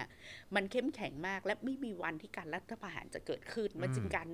มีการเรียกร้องให้สารรัฐธรรมนูญนะเข้ามามีบทบาทแล้วก็คง ร่วมมีกับสภาแล้วก็คงเพื่อมีสร้างเพื่ออำนวยความเป็นธรรมให้กับอ่าฮะประชาชน แล้วแล้วในสังคมเหล่านั้นก็คงมี judicial study ด้วยเหมือนใช่กันนะคะที่จะได้เรียนรู้ แล้วก็ผมเชื่อว่าเขาคงเรียนรู้แบบ ไม่ใช่แค่เฉพาะในประเทศเขาเองนะเขาน่าจะเรียนรู้จากแบบทั่วทุกมุมโลกด้วยนะ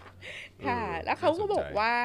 เอ่ออาจารย์สมชายนะคะ ก็ยกตัวอย่างต่อไปอีก คือปี 2006 ศาลสูง คืออันนี้มันเป็นเรื่องประเด็นการรับรองของเรื่องการเปลี่ยนระบอบด้วยจอห์นอืมอันนี้อันนี้อันนี้อันนี้คือน่าสนใจมากโอ้โหว่าอันนี้เราจะดูบทบาทของศาลรัฐธรรมนูญนะคะ เดี๋ยวขอทบทวนให้นิดหนึ่งว่าครับบทบาทของศาลศาลรัฐธรรมนูญของศาลรัฐธรรมนูญเนี่ย ทั่วโลกเนี่ยมีบทบาทใน 3 ประการด้วยกัน ก็คือเป็นผู้กำกับกฎเกณฑ์ประชาธิปไตยอือฮึพูดง่ายๆว่าเป็นการกำหนดกติกาการเลือกตั้งครับเช่น จะเอาระบบจัดสรรปันส่วนหรือว่ากี่เสียงอืมนับเป็นหนึ่จะงนับที่คะแนนนั่งของยังไงปาร์ตี้ลิสต์อะไรครับอย่างเงี้ยครับแล้วก็สองเอกสิทธิ์ของสถาบันที่มาจากการเลือกตั้งนะคะ เช่นเอ่อที่ยกตัวอย่างศาลของแคนาดา หรือว่าศาลรัฐธรรมนูญของรัสเซีย หรือแม้กระทั่งบทบาทของเออ ศาลฮังการีอืมนะคะ ข้อที่สามเนี่ยน่าสนใจก็คือมันเป็นเรื่องการเปลี่ยนระบอบเลย ซึ่งเราอาจจะอ่านไว้ประดับอ่าฮะความครับผมรู้เฉยๆเพราะอยากว่าคืออยากฟังฮะ อยากฟังฮะ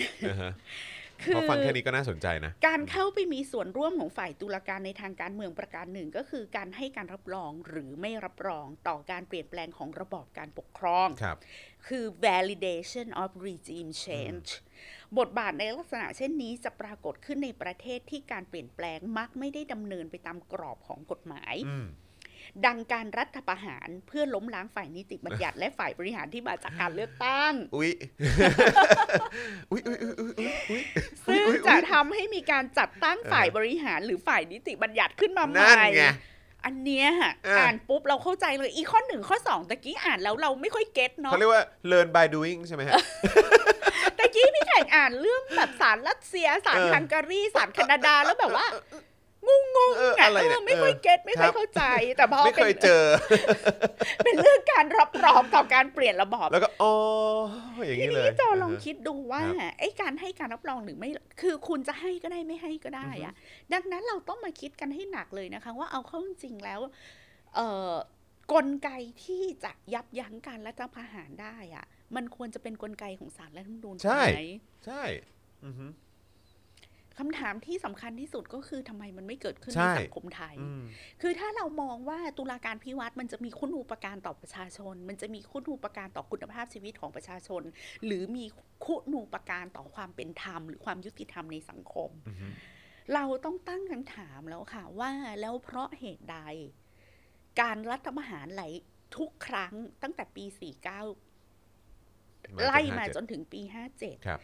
ทำไมสารรัฐธรรมนูญไม่ออกมาแล้วบอกว่าเราไม่รับรองการเปลี่ยนผ่านรีจีมอืมที่ไม่ชอบทำอันนี้อืมก็จบเลยนะใช่ตอน ไม่เห็นมีอะไรใช่ยากเลยใช่แล้วทุกวันนี้ค่ะ คุณผู้ชมเวลาแขกจะโพสต์ Facebook ถึงการเปลี่ยนผ่านทางการเมืองหรือทำยังไงที่เราจะออกจากเขาเรียกว่า เออออกจากหลุมดำอันเนี้ยของการเมืองไทยวงแล้วจรเราก็อุบาทรู้สึกว่าอืม คุณภาพชีวิตเราแย่เหลือเกิน เออไล่เท่าไหร่ก็ไม่ไป มันไม่ได้มีอะไรซับซ้อนคนไทยอะ ถูกทำให้ทำเรื่องง่ายเป็นเรื่องยากเนอะหนึ่งถูกทำให้เรื่องง่ายและเป็นเรื่องยากแล้วเราถูกพรากเอาจินตนาการว่าด้วยเอ่อ การขึ้นเป็นใหญ่ของประชาชน ซึ่งมันไม่ควรจะซับซ้อนและมันมีหลายกลไกที่มันมีอยู่แล้วในสังคมนี้อืมที่ควรจะทำสิ่งนั้นได้เลย แต่ครับกลับไม่ทำอืมแล้วเราก็จินตนาการแห่งชัยชนะของประชาชนน่ะมันถูกพรากไปจากคนไทยโดยสิ้นเชิงเลยนะ เพราะเราอะจะพร่ำคาถาเก่าๆว่า ออกไปสู้ก็แพ้อืมไล่ไล่เขาก็ไม่ฟังหรอกอือฮึดื้อยิ่งกว่าเห็บในหูหมา คือเราจินตนาการล่วงหน้าตลอดเวลาเลยว่าสิ่งที่อยู่ตรงสิ่งที่รอเราอยู่ข้างหน้าคือความพ่ายแพ้อืมอือฮึจินตนาการไม่เป็นนะว่าว่าถ้าเราชนะจะเป็นยังไงอะแต่เราคือคือเราก็รู้ พอเราอืมเราเสนอทางออกว่า จริงๆว่ามีทางออกหนึ่งสองสามเป็นไปไม่ได้เอออะไรอย่างเงี้ยใช่ใช่คือใช่เราใช่จะอยู่กับ คือ ไม่อยากจะพูดถึงเรื่องนี้เลยอือฮึคือมันเป็นอีหนังสือไลฟ์โค้ชที่ที่ห่วยแตกที่สุดอะที่บอกว่าอะไรนะ ถ้าคุณอยากได้อะไรอะคุณต้องพูดว่าคุณคุณทำได้อะอืมแล้วถ้าคุณพูดว่าคุณทำไม่ได้ทำไม่ได้อะแล้ววันแล้วแล้ววันหนึ่งอะ คุณก็จะทำมันไม่ได้แล้วมันก็จะไม่เกิดขึ้นอืมมันเหมือนการสะกดจิตอะอืมแล้วพี่แขกก็รู้สึกว่าพี่แขกไม่เคยเชื่ออีทฤษฎีนี้เลยนะอือฮึแต่พอมาถึงวันเนี้ยเริ่มเชื่อแล้วว่าเฮ้ยคนไทยแม่งสะกดจิตตัวเองให้แพ้อะใช่ใช่เพราะเราสั่งตัวเองทุกวันว่าแพ้สั่งอืมตัวเองทุกวันว่าอืมไม่หรอก แล้วก็สั่งตัวเองว่าเขามีทุกอย่างยังไงเขาก็ชนะอืมคือถ้าเราสะกดจิตตัวเองไปเรื่อย ๆ อย่างเงี้ยค่ะ เราก็จะไม่ไปไหนจริงๆอืมอืมแล้วก็ลองพลิกมุมคิดใหม่เลยนะคะว่า เฮ้ยถ้าเราแม่งแบบสะกดจิต สะกดจิต สารรัฐธรรมนูญอะไรทุกวันน่ะไม่ไม่ต้องสารรัฐธรรมนูญในปัจจุบันนะคะ หมายความว่าพูดสารรัฐธรรมนูญที่เป็นนามธรรมอะอืมพูดถึงองค์กรอิสระในเชิงที่เป็นนามธรรม แล้วก็พูดถึงองค์กรอิสระเหล่านั้น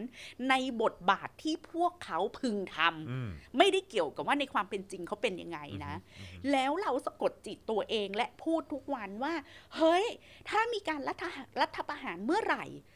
องค์กรที่จะต้องออกมายับยั้งและไม่รับรองการเปลี่ยนผ่านลิงจิมอันนี้คือสารรัฐธรรมนูญอืมสารรัฐธรรมนูญที่น่านับถือจะต้องบอกว่ากูไม่รับรองการรัฐประหารจบ อีรัฐบาลที่มาจากการเลือกตั้งอันเดิมนั่นแหละมึงมึงเดิน กูสั่งให้มึงเข้าสภาอะไรอย่างเงี้ยอืมกูสั่งให้มึงกลับมาทำงานอืมแล้วมันจะเกิดพลังนะ ประชาชนก็จะต้องแบบรู้สึกฮึกเหิมหรือรู้สึกว่า เออใช่ แล้วทุกคนก็ต้องติดแฮชแท็กกูสั่งให้มึงกลับไปทำงานอืม ใช่ป่ะไม่ใช่แบบพอรัฐประหารปุ๊บทุกคนแบบ ล็อกกุญแจบ้านกลัวทหารมาจับตัวไปเข้าค่ายอะไรอย่างเงี้ยอืมกูแล้วกูแล้วอะไรอย่างเงี้ยหนีหนีหนีหลบหลบหลบอะไรอย่างเงี้ยอืมทั้งทั้งที่จริง ๆ เราก็มีคือได้ได้ได้ไปเขาเรียกว่าอะไร ประดิษฐานอยู่ใน อยู่ในตำแหน่งใช่ และอำนาจนั้นแล้วอะทำไมคือ แต่เราต้อง convince เออตัวเองให้ได้ก่อนสำหรับพี่แขกนะประชาชนต้อง convince ตัวเองให้ได้ก่อนว่า เราต้องใช้ทุกกลไกที่เรามีอยู่ให้เข้าข้างเรา อืมอืมไม่ใช่พูดท่องคาถาหรือสวดมนต์ให้ทุกกลไกที่เรามีอยู่เนี่ยทำในสิ่งที่ไม่พึงกระทอืมำค่ะ อืมอืมอืม การด่าก็เป็นส่วนหนึ่งครับผมถูกต้องครับของการสะกดจิตครับผมโอ้แต่ว่าเออใช่พี่แขกกำลังคือพออธิบายปุ๊บมันนึกย้อนกลับไป ก็คือไม่ว่าจะเป็นครั้งไหนก็ตามอะถ้าสารรัฐธรรมนูญซึ่งมีบทบาทแบบนั้นอยู่ ถ้าลงมือทำอะไรไปอะค่ะมันก็จะไม่มันก็จะไม่ไม่เป็นการขัดประชาธิปไตยขัดขัดเส้นทางการคงอยู่ของประชาธิปไตยในประเทศนี้เนาะ อืมอะครับผมนะคะ แล้วนอกจากนี้นะคะบทบาทของสารรัฐธรรมนูญต่อการรับรองของการเปลี่ยนแปลงระบบเนี่ยเขาก็บอกว่ามันรวมถึงการดำเนินการในทางการเมืองอีกหลายประการ ที่ทำให้เกิดข้อถกเถียงถึงความชอบด้วยกฎหมาย เช่น การตั้งองค์กรขึ้นภายหลังการรัฐประหาร เพื่อตัดสินการกระทำของบุคคลที่ดำรงตำแหน่งในทางการเมืองก่อนหน้ารัฐประหารอืมอันนี้ก็คือในกรณีของประเทศที่สารรัฐธรรมนูญน่ะไม่ยอมอยู่ข้างประชาชนอืม คือนอกจากสารรัฐธรรมนูญจะไม่ยับยั้งการรัฐประหารแล้วสารรัฐธรรมนูญยังไปตั้งองค์กรอะไรตอบมิอะไรขึ้นมาพิพากษาอืมนักการเมืองที่ถูกรัฐประหารครับเช่นยูต้องแบบเนี้ยนักโทษอีกคดีอ่าอ่าอ่าอ่าอันนี้ก็เป็นเหตุที่ทำให้เอ่ออดีตนายก รัฐมนตรีสองคนของประเทศไทยต้องหนีไปต่างคปรับระเทผศมเพราะเขาก็เจอระบอบยุติธรรมระบบยุติธรรมแบบแบบนี้นี้ไงคะครับก็คือเจอการการตั้งองค์กรภายหลังรัฐประหาร เพื่อตัดสินการกระทำของบุคคลที่ดำรงตำแหน่งในทางการเมืองก่อนการรัฐประหาร ของไทยเราก็อย่างคอตสอะไรใช่ไหมอย่างนั้นฮะถูกต้องครับผมนะคะอืมแล้วก็บอกว่าบทบาทของฝ่ายตุลาการในรูปแบบนี้ ก็เป็นการวินิจฉัยที่เป็นการแสดงบทบาทในฐานะของผู้ให้การรับรองต่ออมการเปลี่ยนแปลงที่เกิดขึ้นอืมอ่า เขาก็ยกตัวอย่างนะคะ ปี 2006ศาลสูงของเนปาลได้วินิจฉัยในกรณีที่คณะกรรมการควบคุมการคอร์รัปชัน Royal Commission for Corruption Control Royal Commission ซึ่งได้โอ้โหถูกแต่งตั้งภายหลังการรัฐประหารปี 2005 ครับผม และคณะกรรมการชุดนี้มีคำสั่งจำคุกอดีตนายกอืมของเนปาล เขาเป็นนายกมึงไปรัฐประหารเขาออกจากอำนาจ แล้วครับมึงก็ไปตั้งหน่วยงานที่เรียกว่า Royal Commission อืม for Corruption ครับผม Control ฟังแล้วดูดีก็ดีจับนายกคนนั้นครับไปติดคุกเสีย เรียบร้อย เรียบร้อยนะคะ แต่คุณผู้ชมคะศาลสูงของเนปาลอันนี้คืออันนี้คือของกรณีเนปาลเนี่ย มันเป็นอย่างนี้ก็คือปี 2006 มีการรัฐประหาร คณะรัฐประหารตั้ง Royal Commission for Corruption Control ครับจับรัฐมนตรีที่ตัวเองอะไปยึดอำนาจเขาอะเข้าคุกอืมแต่ศาลรัฐธรรมนูญของเนปาลอือฮึคัดค้านว้าวและยกยกเลิกคำสั่งของคณะรัฐประหารว้าวแล้วก็ปล่อยตัวนายกออกมาจากคุกว้าวอันนี้ปีปี2506 2006 2506 ใช่ไหมปี 2005 อ๋ออ๋อปี 2005 อ๋อ ปี 2005 อ๋อ โอเคคศอืมปีโอเค2005 เกิดการรัฐประหาร คณะรัฐประหารจับนายกไปติดคุกครับปี 2006ศาลสูงบอกว่าว้าวมึงทำอย่างนี้ไม่ได้ มันเศร้านะจอห์นอือฮึเนปาลเขาไม่ดีกว่าเรา อย่าสิครับ น้ำตาจะไหลอันอันนั้นคือปี 2006 อันนี้ปี 2021 ใช่ไหมฮะ ใช่หรือว่าถ้าย้อนไปตอนนั้นก็คือปี 2017ไหมเอ้ย14 สิ 2014ป่ะ ปี ปี 57 อะ ใช่ไหมตอนปีตอนปี 57 2014 ใช่ นั่นแหละครับคุณผู้ชม นี่เนปาลนะคะ ครับแค่นิดนึงครับเดี๋ยวจอนเช็คสเปซหน่อยครับผม อ๋อครับผมทำไมเอ่ยเกิดอะไรขึ้น ไม่ไม่ดังแล้ว อ้าวเหรออ้าวมีความดับปึ๊บเดี๋ยวกันนะชุบอ่าโอเค ขออภัยครับ อ่ามาแล้วครับอือฮึอะเชิญต่อครับอ่า2,000 2005 2006ใช่ตอนนั้นที่2005รัฐที่เนประหารที่ที่เนปาลเนี่ยก็ค่ะเกิดสถานการณ์นั้นอยู่ใช่แต่พอปี 2006 เนี่ยศาลสูงศาลสูงศาลรัฐธรรมนูญของค่ะเขาเนี่ยใช่ก็ตัดสินว่าให้ปล่อยนายกที่ถูกรัฐประหารที่ถูกทำรัฐประหาร บอกว่าคำสั่งของ e royal commission corruption เออ control เออนั่นนะฮะเออมันไม่ชอบทเออำมึงเป็นองค์กรเถื่อนอะโอ้ my god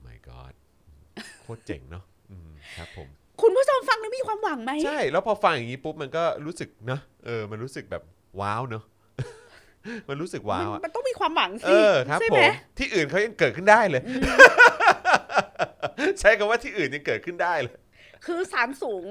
หรือเออศาลรัฐธรรมนูญน่ะ จะต้องเป็นที่พึ่งเราได้สิครัในบท้ายผม ที่สุดอะอืม เราต้องมีความหวังนะ มันครัจะบผมมันจะไม่มีเชียวเหรอ เออ มันต้องมีสิ ครับผม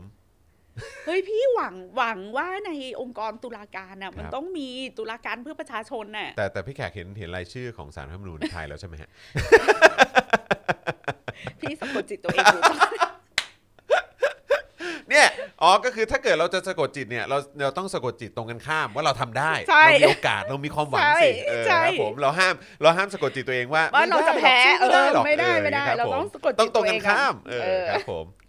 แล้วก็อีกตัวอย่างหนึ่งนะคะเอ่ออาจารย์สมชัยบอกว่ากรณีตัวอย่างที่สำคัญคือคำวินิจฉัยของศาลสูงปากีสถาน ซึ่งให้เหตุผลในการพิจารณาความชอบด้วยกฎหมายของการยึดอำนาจที่เกิดขึ้นในปีอืม1999 โดยในการรัฐประหารดังกล่าวนะคะในายพลเอ่อเพอร์เวต มูชาราฟมูชาเนี่รายฟอะครับได้ผมยึดอำนาจจากนายกรัฐมนตรี แล้วก็อือฮึประกาศให้ตนเองเป็นผู้นำคนใหม่อืมแล้วนายพลมูชาร์ราฟได้สั่งจำคุกอดีตนายกและนักการเมืองหลายคนอืมแต่ได้มีฝ่ายต่อต้านยื่นคำฟ้องต่อศาลสูงอืมถึงความชอบด้วยกฎหมายในการล้มล้างรัฐบาลและการประกาศกฎอัยการศึกอืมรวมถึงการเรียกร้องให้มีการปล่อยตัวอดีตนายกรัฐมนตรี และให้รัฐบาลเดิมกลับมาปฏิบัติหน้าที่ต่ออืมศาลสูงปากีสถานมีคำตัดสินในปี 2000 โดยยืนยันหลักการความจำเป็นของรัฐในการให้การรับรองต่อการรัฐประหารที่เกิดขึ้นว่า เป็นความจำเป็นในการเยียวยาประเทศจากภาวะโกลาหลและภาวะล้มละลาย อันนี้ก็เป็นตัวอย่างที่ตรงกันข้ามกับอืมเนปาลครับ ผม กรณีศาลสูงปากีสถานก็เอ่อตกค่ะเขาเรียกว่าตกคำร้องของฝ่ายประชาชนอืมไปครับนะผคะมซึ่งเหตุผลแบบคุณไหมคุณกำลังจะบอกเลย เออ เดี๋ยว อะไรภาวะความรุนแรงโกลาหลโอโกลาลาหลมานความขัดแย้งโอลหม่านทางการเมืองอ่าแบ่งขั้วแบ่งข้างเออครับ ผมนึกว่านึกว่าจะไปถึงขั้นว่าเกิดสงครามกลางเมืองไหมคเออำคำคำพิพากษาของศาลสูงปากีสถาครันบบอกอย่างนี้ในสถานการณ์ซึ่งรัฐธรรมนูญไม่สามารถให้ทางออก นั่นไงและการแทรกแซงของกองทัพโดยวิธีการพิเศษทางรัฐธรรมนูญเป็นสิ่งที่ไม่อาจหลีกเลี่ยง วิธีการพิเศษ วิธีการพิเศษซึ่งเนี่ยแหเป็นละสิ่งที่ชอบด้วยกฎหมายบนหลักการของความจำเป็น และหลักการสวัสดิภาพของประชาชนคือกฎหมายสูงสุดครับผมเออประธานศาลนี่ชื่อวิษณุป่ะฮะ แต่นามสกุลอะไรไม่รู้นะผมไม่แน่ใจ อย่างไรก็ตามมีผู้พิพากษาคนหนึ่งให้ให้ให้เอ่อคำวินิจฉัยเพิ่มเติมอย่างนี้ ครับ การขยายระยะเวลาของกองทัพในการมีส่วนในกิจการของพลเรือน จะทำให้เกิดความเสี่ยงของการเปลี่ยนเป็นเรื่องการเมือง ซึ่งจะไม่ใช่ผลประโยชน์ของชาติ ดังนั้นกฎเกณฑ์ของพลเรือนในประเทศจะต้องถูกนำกลับมาในระยะเวลาที่สั้นที่สุดเท่าที่จะเป็นไปได้ คืออารมณ์ว่าต้องกลับมาเลือกตั้งให้เร็วติ่งที่สุดติ่งไว้อะไรนิเงี้ดยฮะนึงอ่าว่าการใช้รัฐธรรมนูญชั่วคราวเนี่ยจะต้องใช้ให้สั้นที่สุดอ่านะครับผมแต่ก็เอ๊ะแต่ก็เอ๊ะกว้างนะ เออ ก็กว้างนะสิบปีก็สั้นนะใช่ยี่สิบปีก็เอ้ยเนี่ยเออเออยุทธศาสตร์ชาติมันยี่สิบปีไงอ่าใช่ใช่ใช่แป๊บเดียวออถ้าเทียบกับหนึ่งศตวรรษนี่มัน 20 ปีมันแค่นิดเดียวเออหนึ่งในห้าเท่านั้นเองแต่ว่า แต่ศาลเขาว่าให้เส้นตายเว้ยอ่าเหรอฮะศาลได้อ๋อกำหนดระยะเวลา 3 ปีอ๋อโอเคในการดำเนินการปฏิรูปทางเศรษฐกิจและการเมืองรวมทั้งการปฏิรูปประชาธิปไตโอ้ย my god สามปีเนี่ยนะโดยได้ประกาศว่าในายพลมูชารัฟต้องเลือกกำหนดการที่ไม่น้อยกว่า 90 วัน ก่อนที่จะครบรอบ 3 ปีสำหรับการเลือกตั้งสภานิติบัญญัติสภาท้องถิ่นและวุฒิสภาอืมเป็นที่เห็นอย่างชัดเจนว่าการต่อสู้ถึงความชอบด้วยกฎหมายทางการเมืองของมูชารัฟได้รับการตอกย้ำโดยการทำหน้าที่ของศาลสูงปากีสถานอืมอันนี้ก็คือเขาหน้าไม่ด้านเท่าไหร่ไงครับผมมันก็คือเขาเรียกว่าสืบทอดอำนาจนั่นแหละอืมอืมแต่ก็ยังสืบทอดอำนาจแบบ แบบไม่ค่อยหน้าด้านครับอะผมก็แบบเออภายในสามปีแต่ว่าสามปีนั้นน่ะ มึงจะไปออกกฎหมายสืบทอดอำนาจอะไรก็เรื่องของมึงนะอืมแต่ศาลก็คืออยากศาลก็คือหน้าบางอะ่ะ เออ ถ้าถ้าเกิดอย่างนั้นน่ะ คือแปลว่าเราเราก็ไปได้คล้ายๆโมเดลมาจากเขาเหมือนกันปะอะไรอย่างนั้นนะใช่เพราะไหมของเขาเกิดก่อนเราใช่เขาเกิดก่อนเรานี่ ตอนมูชาราฟนี่ก็ก็ก็เรื่องใหญ่นะเอ้าฮะนึกว่าฉลาดอัจฉริยะคิดได้เอง สงสัยอันนี้ไปเรียนรู้ judicial education แต่ จากที่นู่นหรือเปล่า แต่เปลี่ยนจากสามปีเป็นยุทธศาสตร์ชาติยี่สิบปีนั่นไงนะเออ โอ้สุนะดคะสุดสุดจริงอ่าสุดจริงนอกจากนี้เอ่อ อีกอีกบทบาทหนึ่งของศาลสูงหรือศาลรัฐธรรมนูญเนี่ยคือบทบาทในการสร้างความหมายของวาทกรรมที่เกี่ยวกับชาติอืมอ่านี่ก็น่าสนใจ นอกจากประเด็นที่เกี่ยวข้องกับการเมืองโดยตรงนะคะ บทบาทที่สำคัญอีกด้านหนึ่งของฝ่ายตุลาการที่ปรากฏขึ้นก็คือ การพิจารณาความหมายของวาทกรรมต่างๆ ที่สะท้อนให้เห็นถึงนิยามของตัวตนในสถาบันต่างๆ ซึ่งมีความสัมพันธ์กับอัตลักษณ์รวมหมู่ของบุคคล เช่น รัฐ ความหมายของรัฐ ศาสนาจารีตประเพณี เพราะว่าถามว่าสถาถาถามว่ารัฐธรรมนูญคืออะไร กฎหมายรัฐธรรมนูญคืออะไร รัฐธรรมนูญเนี่ยเป็นกฎหมายที่ว่าด้วยความสัมพันธ์ของสถาบันหลักต่างอืมๆทางการเมืองครับของสังคมการเมืองนั้นๆครับไม่ว่าสังคมการเมืองนั้นจะเป็นรัฐในรูปแบบไหนอืมก็ตามถูกไหมคะ นี่ตัวอย่างก็คือสารรัฐธรรมนูญของตุรกีค่ะ ได้มีบทบาท ในการปกป้องความเป็นคารวาสของระบบการเมืองตุรกีอืมคือเป็น secular nature of Turkey's political system คือที่ที่เลือกอันนี้มาอ่านก็คืออยากจะขยายขอบฟ้าว่าด้วยจินตนาการและมโนทัศน์ทางการเมืองให้กับเอ่อคนดูคนไทยนะคะ ว่าคนที่ดูรายการของเรา เพราะเราอะไม่ค่อยมีสำนึกเรื่องความสำคัญของการเป็นรัฐคารวาสอืมสักเท่าไหร่อืมแล้วก็เลยอยากจะชี้ให้เห็นว่าเออเกือบครึ่งหนึ่งอะของโลกใบนี้นะคะ หัวใจของความเป็นรัฐสมัยใหม่ มันคือความเป็นรัฐคารวาสอืมแล้วเป็นสิ่งที่จะต้อง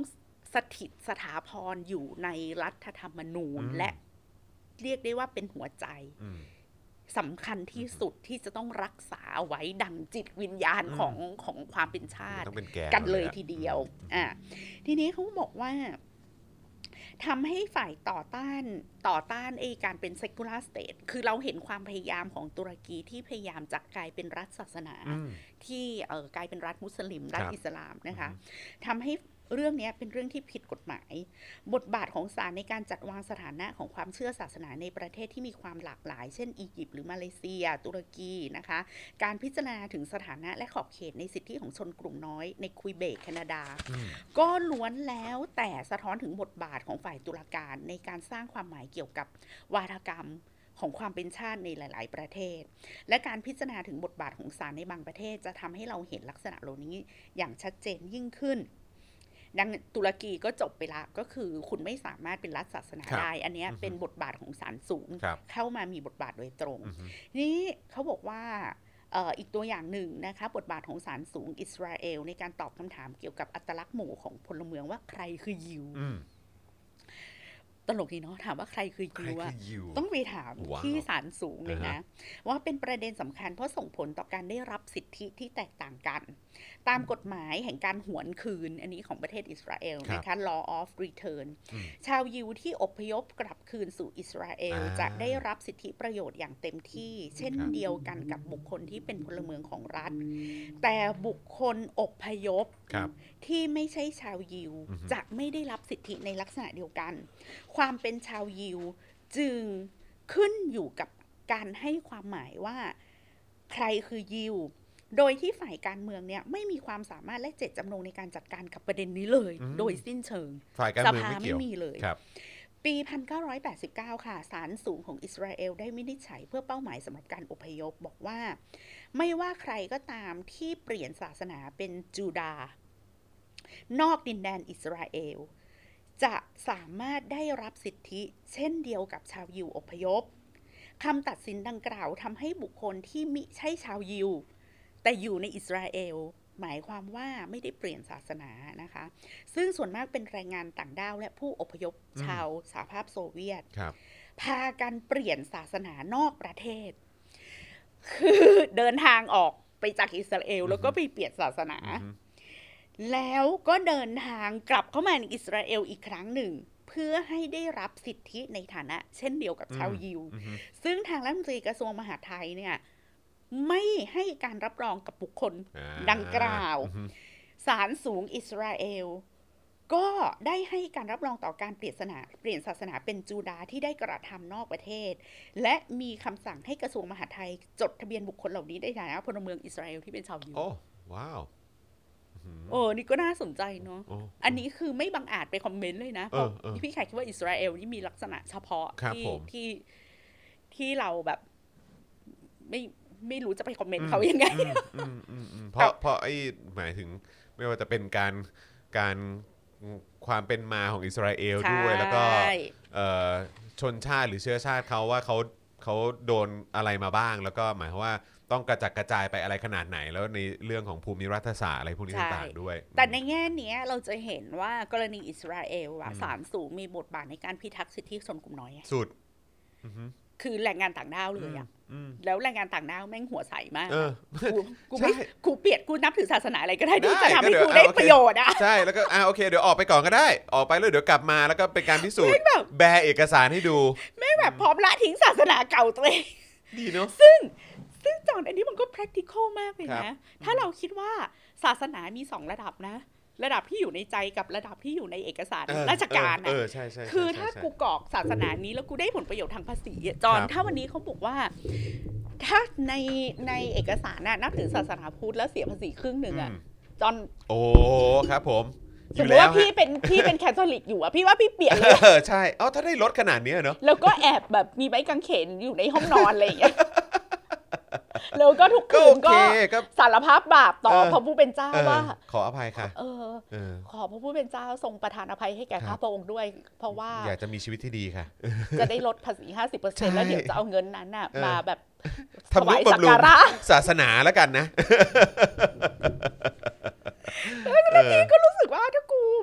ถ้าแม่ง ออกมาอย่างเงี้ยเขาก็อาจจะรู้สึกว่าแม่งศาสนาอยู่ที่ใจว่ะเออเอกในใบเนี่ยแม่งเป็นเฮียอะไรก็ได้ ใช่ใช่ใช่ใช่ใช่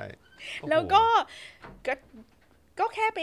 ทำพิธีกรรมลง Facebook ให้รัฐบาลเห็นให้สบายใจก็จบอะไรอย่างเงี้ยเออเออเออเออ เออเออเจ๋งดีนะฮะ ก็ถ้าเออใจเราไม่นับถืออะมันก็ไม่ครับบาปหรอกอะไรอย่างเงี้ยแต่ว่าแต่เมื่อกี้ก็ตกใจนะ ก็คือแบบเขาพูดถึงเอ่อนอกจากแรงงานต่างด้าวแล้วก็มีผู้ที่อพอพยพมาจากสหภาพสหโซภาพเวียตโซด้วยเวียตแล้วเขาก็เปลี่ยนมาเป็นเป็นเหมือนเป็นศาสนาเออก็ยูดาห์เออ ก็คือยิวอะเนอะเอเอออ ก็แบบโหแบบสุดจริงอะสุดนะเออสุดสุดสุดแล้วก็คือไอ้ความความแปลกใจก็คือ เออแบบเนี่ยแหละ ทางศาลสูงเขาก็ตัดสินออกมาแบบนี้แล้วอะมันเห็นความเขาเรียกว่า มันเห็นความ ridiculous หรือมันเห็นความ absurd อือฮึของเรื่อง identity ไหมจอนว่าท้ายที่สุดไม่ว่าจะเป็นความเป็นชาติหรือศาสนามันเป็นเรื่องสมมุติทั้งเพศอ่าใช่แล้วมันเป็นเรื่องที่เป็นสิ่งที่เราพูดกันว่าเป็นประวัติศาสตร์ที่เพิ่งสร้างอะอืมไม่แล้วแล้วจอนเชื่อว่าตัวศาลเองอะคืออันนี้อันนี้คิดว่านะฮะคิดว่าศาลก็คงมองด้วยเหมือนกันว่าอ้าวก็คนที่เขาไปปฏิบัติตามอะคือเขาคือหมายความว่าคือกฎกติกามันออกมาแบบเนี้ยเขาก็เขาก็ไปทำไง แล้วเขาก็กลับมา แต่คือยูจะมาบอกว่าไม่ได้ไม่ได้ แต่พวกนี้มันเป็นชาวต่างด้าวแล้วก็มันเป็นเพิ่งเปลี่ยนเมื่อมัวันเพิ่งซื้อเปลี่ยนมันไม่ได้ก็ไม่ได้ก็คือแบบก็กติกาก็ยูบอกว่ากฎมันต้องเป็นอย่างนี้ยก็เขาก็ไปทำอะ แล้วพอเขาทำมาปุ๊บคุณบอกว่า เอ้ย แบบเล่นมุกนี้ไม่ได้มันไม่ได้ไง ความแอบเสิร์อันนี้นะอ่าฮะจอนก็คือ เวลาที่เราเห็นคนไทยแม่งยึดมั่นถือมั่นกับความเป็นไทยความเป็นพุทธอะอ่าตลก เห็นหรือยังว่าสิ่งเหล่านี้มันเป็นสิ่งสมมุติ ใช่ แล้วถ้าอยู่เป็นพุทธที่แท้ทรูเนี่ยอยู่ไม่เข้าใจเรื่องภาวะสมมุติเหรออืมเกิดขึ้นตั้งอยู่ดับไปอือะมมันอุปโลกขึ้นมาอืมได้ทุกเมื่ออมแล้วใด ๆที่เกี่ยวกับอัตลักษณ์ทางการเมืองอะแม่งมันก็เป็นภาวะอุปโลกทางการเมืองอืมทั้งสิ้นทั้งปวงใช่แม้กระทั่งความเป็นยิวยังอุปโลกได้เลย ใช่ไม่แล้วก็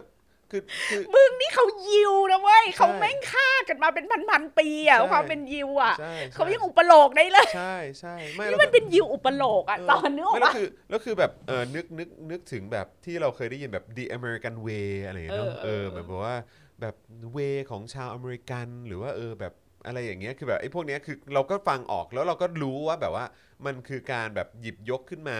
เฉยๆแต่ว่ามันไม่ได้แบบถูกเอาไป ทำอะไรเป็นจริงเป็นจังมากขนาดนั้นน่ะเข้าใจไหมฮะมันก็เออแบบว่าเหมือนแบบเออก็มีดอกจันไว้เฉยๆแต่คือมันมันไม่ได้มีผลทางกฎหมายหรืออะไรขนาดนั้นน่ะเข้าใจไหมฮะดังนั้นอืมไอ้ความเป็นไทยมันก็เป็นเรื่องสมมติใช่อะไรมันก็แม้กระทั่งไอ้สัญชาติที่เราถืออยู่นี่มันก็เป็นเรื่องสมมุติล้วนๆมันเป็นสมมุติทางการเมืองอืมอืมเชื้อชาติด้วยไหม แม้กระทั่งเชื้อชาติด้วยเนอะ เออไม่รู้เหมือนกันคือภาษาลูลูเรียกว่าประวัติศาสตร์ที่เพิ่งสร้างใช่ไหมอ่าคะอ่า พี่แขกก็จะพูดว่าแม่งอุปโลก เออเออเออเออ อืมมันอุปโลกขึ้นมาทั้งเพแต่อืมถามว่าไอ้ความอุปโลกเนี้ยมันไร้สาระโดยสิ้นเชิงไหมก็ไม่ อืมอย่างเช่น อย่างเช่นไอ้ความเป็นยิวเนี้ยมันก็ทำให้คุณได้รับประโยชน์ ครับ สิทธิประโยชน์ทางการเมืองไง ครับคือไอ้ภาวะอุปโลกเนี้ยมันเป็นภาวะอุปโลกที่สัมพันธ์กับการก่อตัวขึ้นของรัฐสมัยใหม่อืมและก่อตัวขึ้นกับสิทธิเสรีภาพเอ่อ สวัสดิภาพ สวัสดิการที่ประชาชนพึงได้รับจากรัฐอืมพูดง่าย ๆว่าเอ่ออัตลักษณ์อุปโลกทางการเมืองเหล่านี้มันสัมพันธ์กับผลประโยชน์ที่เราจะได้รับจากรัฐที่เราสังกัดอยู่ ดังนั้นเวลาที่เราจะเราจะเรียกตัวเองว่าเป็นอะไรหรือเราจะไประบุในเอกสารน่ะว่าเรานับถือสัญว่าเราสัญชาติอะไรเชื้อชาติอะไรอะมันไม่ได้เกี่ยวกับว่ากรีดเลือดออกมาแล้วอะ DNA ของเราประกอบไปด้วย DNA อืมอะไรบ้างอือฮึแต่มันขึ้นอยู่กับว่ากรอกไปแล้วอะเราได้ประโยชน์หรือเราเสียประโยชน์ มันเฉกเช่นเดียวกับความเป็นจีนในเมืองไทยนั่นแหละอ่ามึงจะเลือกเก็บความเป็นจีนเอาไว้ หรือมึงจะเลือกเปลี่ยนเป็นไทยเนี่ยมันอืมขึ้นอยู่กับว่ามึงได้ประโยชน์อะไรหรือมึงเสียประโยชน์อะไรจริงหรือไม่อืมไม่ได้เกี่ยวกับว่ากรีดหรือว่าสืบไปว่า อากงอาม่ากูมาจากไหนไงครับครับเหมือนกันอืมอืมแล้วดังนั้นอะไม่ได้บอกว่าภาวะอุปโลกอันเนี้ยมันคือความว่างเปล่านะครัคะบแต่ภาวะอุปโลกอันนี้มันสัมพันธ์กับสิทธิประโยชน์ทางการเมืคอรังบครับดังนั้นเวลาที่เราอะไปยึดมั่นถือมั่นภาวะอุปโลกเหล่านี้ในแง่ของความภูมิใจสูงสุดละเมิดไม่ได้เนี่ย อือฮึอันเนี้ยมึงตลกละ ใช่ไปมันไปกันใหญ่ละอันเนี้ยมึงตลกละใช่ใช่ใช่คือถ้าคนโซเวียตเขาจะยึดมั่นถือมั่นกับคนโซเวียตอือฮึแบบโอ้โห บรรพบุรุษของเราแต่เก่าก่อนการละนานมา กูจะไม่ยอมเปลี่ยนศาสนาเป็นยิวอะไรอย่างเงี้ยอือฮึแล้วแล้วมึงอยู่ในอิสราเอลอะแล้วมึงก็ไม่ได้รับผลประโยชน์อืมของพลเมืองที่มึงควรจะได้รับอะไรอย่างเงี้ยมเออ อันเนี้ยบ้าละอืม เนี่ยค่ะอืมแต่พี่แขกพบว่า mentality คนไทยและโดยเฉพาะสลิมอะอืมจะเป็นความยึดมั่นถือมั่นและไม่ไม่รู้เท่าทันอีภาวะอุปโลกพวกนี้อืมไอการที่รู้เท่าทันภาวะอุปโลกพวกเนี้ยไม่ได้แปลว่าพี่แขก หรือเราจะปฏิเสธว่าเราไม่เอานะอือฮึเอาอืมแต่เราเอาโดยรู้ว่ามันอุปโลก และอืมเวลาเราเราจะแปลผันภาวะอุปโลกเหล่านี้ไปเป็นอะไรเนี่ย มันตั้งอยู่บนเอ่อ ความคิดเชิงต้นทุนกำไรอะอืมอือืมมอืมว่าเราจะได้ผลกูประทำโยแล้ชวน์อะไรกูขาดจากทุมันนเลยบ้างเออใช่ใช่กูใช่ขาใช่ดเราทุนเสียหายอะไรหรือเปล่า ใช่ว้าวกรณีแคนาดานะคะ การวินิจฉัยประเด็นไอ้เรื่องบทบาทของศาลสูง กลับมาที่บทบาทของศาลสูง หรือว่าตุลาการหรือศาลรัฐธรรมนูญอ่า จบเรื่องอิสราเอลไปแล้วมาดูกรณีแคนาดาของแคนาดามีเรื่องนี้ค่ะ การวินิจฉัยประเด็นแนวคิดของการใช้สองภาษา หรือ bilingualism อืมและอนาคตทางการเมืองของแคว้นคุยเบกอือฮึซึ่งมีความพยายามตลอดเวลาที่จะแบ่งแยกตัวเองออกจากแคนาอ่าดาฮะอือฮึอ่าทีนี้มาดูว่าสุพรีมคอร์ t หรือว่าศาลสูงแคนาดาเข้ามามีบทบาทอย่างไรต่อเรื่องนี้นะคะเอ่อ ประเด็นสำคัญก็คือมันมีสิ่งที่เรียกว่า reference recession of Quebec อืมเป็นการทดสอบครั้งแรกนะคะ สิ่งที่เกิดขึ้นเนี่ยเขาบอกว่ามันเป็นการทดสอบครั้งแรกของประเทศประชาธิปไตย กับประเด็นทางกฎหมายในการขอแบ่งแยกเพื่อจัดตั้งขึ้นเป็นรัฐใหม่อู้ฟังแล้วก็รู้สึก คือเขาแอดวานนะ very tempted นะอืมเออคือ เป็นความพยายามในการขอแบ่งแยกเพื่อจัดตั้งขึ้นเป็นรัฐใหม่ในเดือนกันยายน ปี 96อืมหลังจากการทำประชามติเพื่อการแบ่งแยกแคว้นคุยเบกอืมโดยมีผู้ลงประชามติไม่เห็นด้วย 50.6%อืมเห็นด้วย 49.4%ว้าวอือฮึ ซึ่งมันโอ้โหก้ากึ่งใช่สุดมันน่ะฉิวเฉียดมากอะอืมรัฐบาลของแคนาดาเสนอประเด็นให้ศาลสูงแคนาดาพิจารณาว่าการประกาศแบ่งแยกโดยฝ่ายเดียวของรัฐบาลคุยเบกเนี่ย เป็นการกระทำที่ขัดต่อรัฐธรรมนูญหรือไม่อืมอ่าคืออันเนี้ยรัฐบาลก็ไปขอขอพูดง่ายๆว่าขอสารรัฐธรรมนูญตีความเลยแหละอือฮึว่าว่าถ้าทำแบบเนี้ยอื มมันมันขัดรัฐธรรมนูญหรือเปล่า อืมเป็นการโอ้ถ้าเป็นบ้านเรานี่ประหารชีวิตล้แล้วมเนี่ยล้างการปกครองล้มล้างการปกครองแน่นอนเใช่แบบทำให้สูญเสียอำนาจอธิปไตยอะไรแบบเนี้ยโอ้เออครับผมอ่าศาลสูงแคนาดามีคำตัดสินในปี 98 ค่ะอือฮึใช้เวลาสองสองปีปีครับอย่างเป็นเอกฉันท์เลย ว่าการแบ่งแยกโดยฝ่ายเดียวเป็นการกระทำที่ไม่ชอบทั้งกฎหมายภายในประเทศและกฎหมายระหว่างประเทศอืมและลำพังเสียงข้างมากในคุยเบกไม่เป็นเงื่อนไขเพียงพอต่อการประกาศแบ่งแยกอย่างถูกกฎหมายอืมอย่างไรก็ตามหากเสียงข้างมากในคุยเบกได้ลงประชามติสนับสนุนการแบ่งแยก ฝ่ายต่างๆ ที่เกี่ยวข้องควรทำข้อตกลงเรื่องการแบ่งแยกด้วยเจตนารมณ์ที่ดีอืมคำตอบของศาลสูงถือว่าเป็นการยอมรับทั้งฝ่าย นิยมสหพันธรัฐ และฝ่ายที่สนับสนุนการแบ่งแยกอืมก็คือไม่เข้าข้างใครเลยอืมทีนี้พิจารณาในมิติทางกฎหมายคำวินิจฉัยของศาลสูง ตัดสินว่าการแบ่งแยกของแคว้นคุยเบก จะต้องมีการแก้ไขเพิ่มเติมในรัฐธรรมนูญอืมซึ่งทำให้ทุกฝ่ายมีที่มีส่วนเกี่ยวข้องต้องเข้ามาอยู่ในกระบวนการอืมนี้ซีวิไลซ์มากเลยเนาะออเจ๋งเนาะทั้งนี้ศาลสูงแคนาดายืนยันว่ารัฐธรรมนูญของแคนาดาวางอยู่บนหลักการ 4 ประการเท่าเทียมกันอือฮึ สี่สสี่เสานี้เท่ากันหมดนะคะหนึ่งเป็นสหพันธรัฐอืมสองเป็นประชาธิปไตยอืมสามรัฐธรรมธรรมรัฐธรรมนูญนิยมอืมและหลักนิติธรรม อืมสี่การปกป้องชนกลุ่มน้อยอืมและรัฐธรรมนูญเขามีสี่เสาหลักครับผมเท่าเทียมกัน โดยไม่มีหลักการใดอยู่เหนือกว่าหลักการใดอืมเพราะฉะนั้นหากเสียงข้างมากของคุยเบก ลงประชามติสนับสนุนการแบ่งแยกออกเป็นรัฐใหม่ กระบวนการดังกล่าวเป็นการให้ความชอบธรรมกับความพยายามในการแก้ไขรัฐธรรมนูญเพื่อแบ่งแยกไปตามวิถีทางแห่งรัฐธรรมนูญเท่านั้น หมายความว่า ถ้าเสียงข้างมากในคุยเบกอะอยากจะแยกประเทศ ก็ทำได้ แต่จะต้องผ่านการแก้รัฐธรรมนูญอืมโดยการมีส่วนร่วมของทุกฝ่ายจบอือฮึศาลสูงจะไม่ไปตัดสินว่าได้หรือไม่ได้ แม้จะมีผลประชามติออกมา ก็คือหลักๆก็คือก็ต้องก็ต้องก็ต้องเป็นไปตามกระบวนการรัฐสภาคือเออคือเขาก็ตีความในขั้นต้นว่ามันผิดรัฐธรรมนูญแหละอืมอืมอืมแต่ไม่ได้แปลว่าทำไม่ได้อืมหนึ่งทำได้แต่ว่าอยู่ต้องไปตามกระบวนการใช่นี้หนึ่งผิดรัฐธรรมนูญสองแต่ถ้าเสียงข้างมากต้องการจะแยกประเทศจริง ๆ ทุกฝ่ายต้องมานั่งแก้รัฐธรรมนูญกันก่อนอืมอืม เพื่อให้การแยกประเทศเนี้ยมันชอบด้วยรัฐธรรมนูญอืมอืมอืมเพราะว่ามันผิดกฎอะใช่เออมันผิดกติกาใช่เออเพราะฉะนั้นคือถ้าเกิดว่าทำได้ไหมทำได้แต่เราต้องมาแก้กติกากันไงอ่าเพราะฉะนั้นคือการแก้กติกาก็คือส่วนรวมต้องเห็นชอบกันใช่แล้วต้องวางอยู่บนสี่เสาหลักนี้นะอ่าใช่อ่าแล้วก็บอกว่าในแง่มุมของกฎหมายระหว่างประเทศศาลสูงแคนาดามีความเห็นว่าสิทธิในการกำหนดอนาคตของตน โอ้เราอยากฟังคำอะไรอย่างนี้จากภาค รัฐรัฐและราชการเราบ้างเนาะอืมสิทธิในการกำหนดอนาคตของตนค่ะอืมคุณผู้ชม เราจะต้องเรียนรู้การใช้คำศัพท์เหล่านี้ไว้เยอะๆนะคะ เพราะว่าเวลาที่เราออกไปเรียกร้องสิทธิเสรีภาพเนี่ย เราต้องเรียกร้องให้ถูกจุด และมีคำที่มันแบบ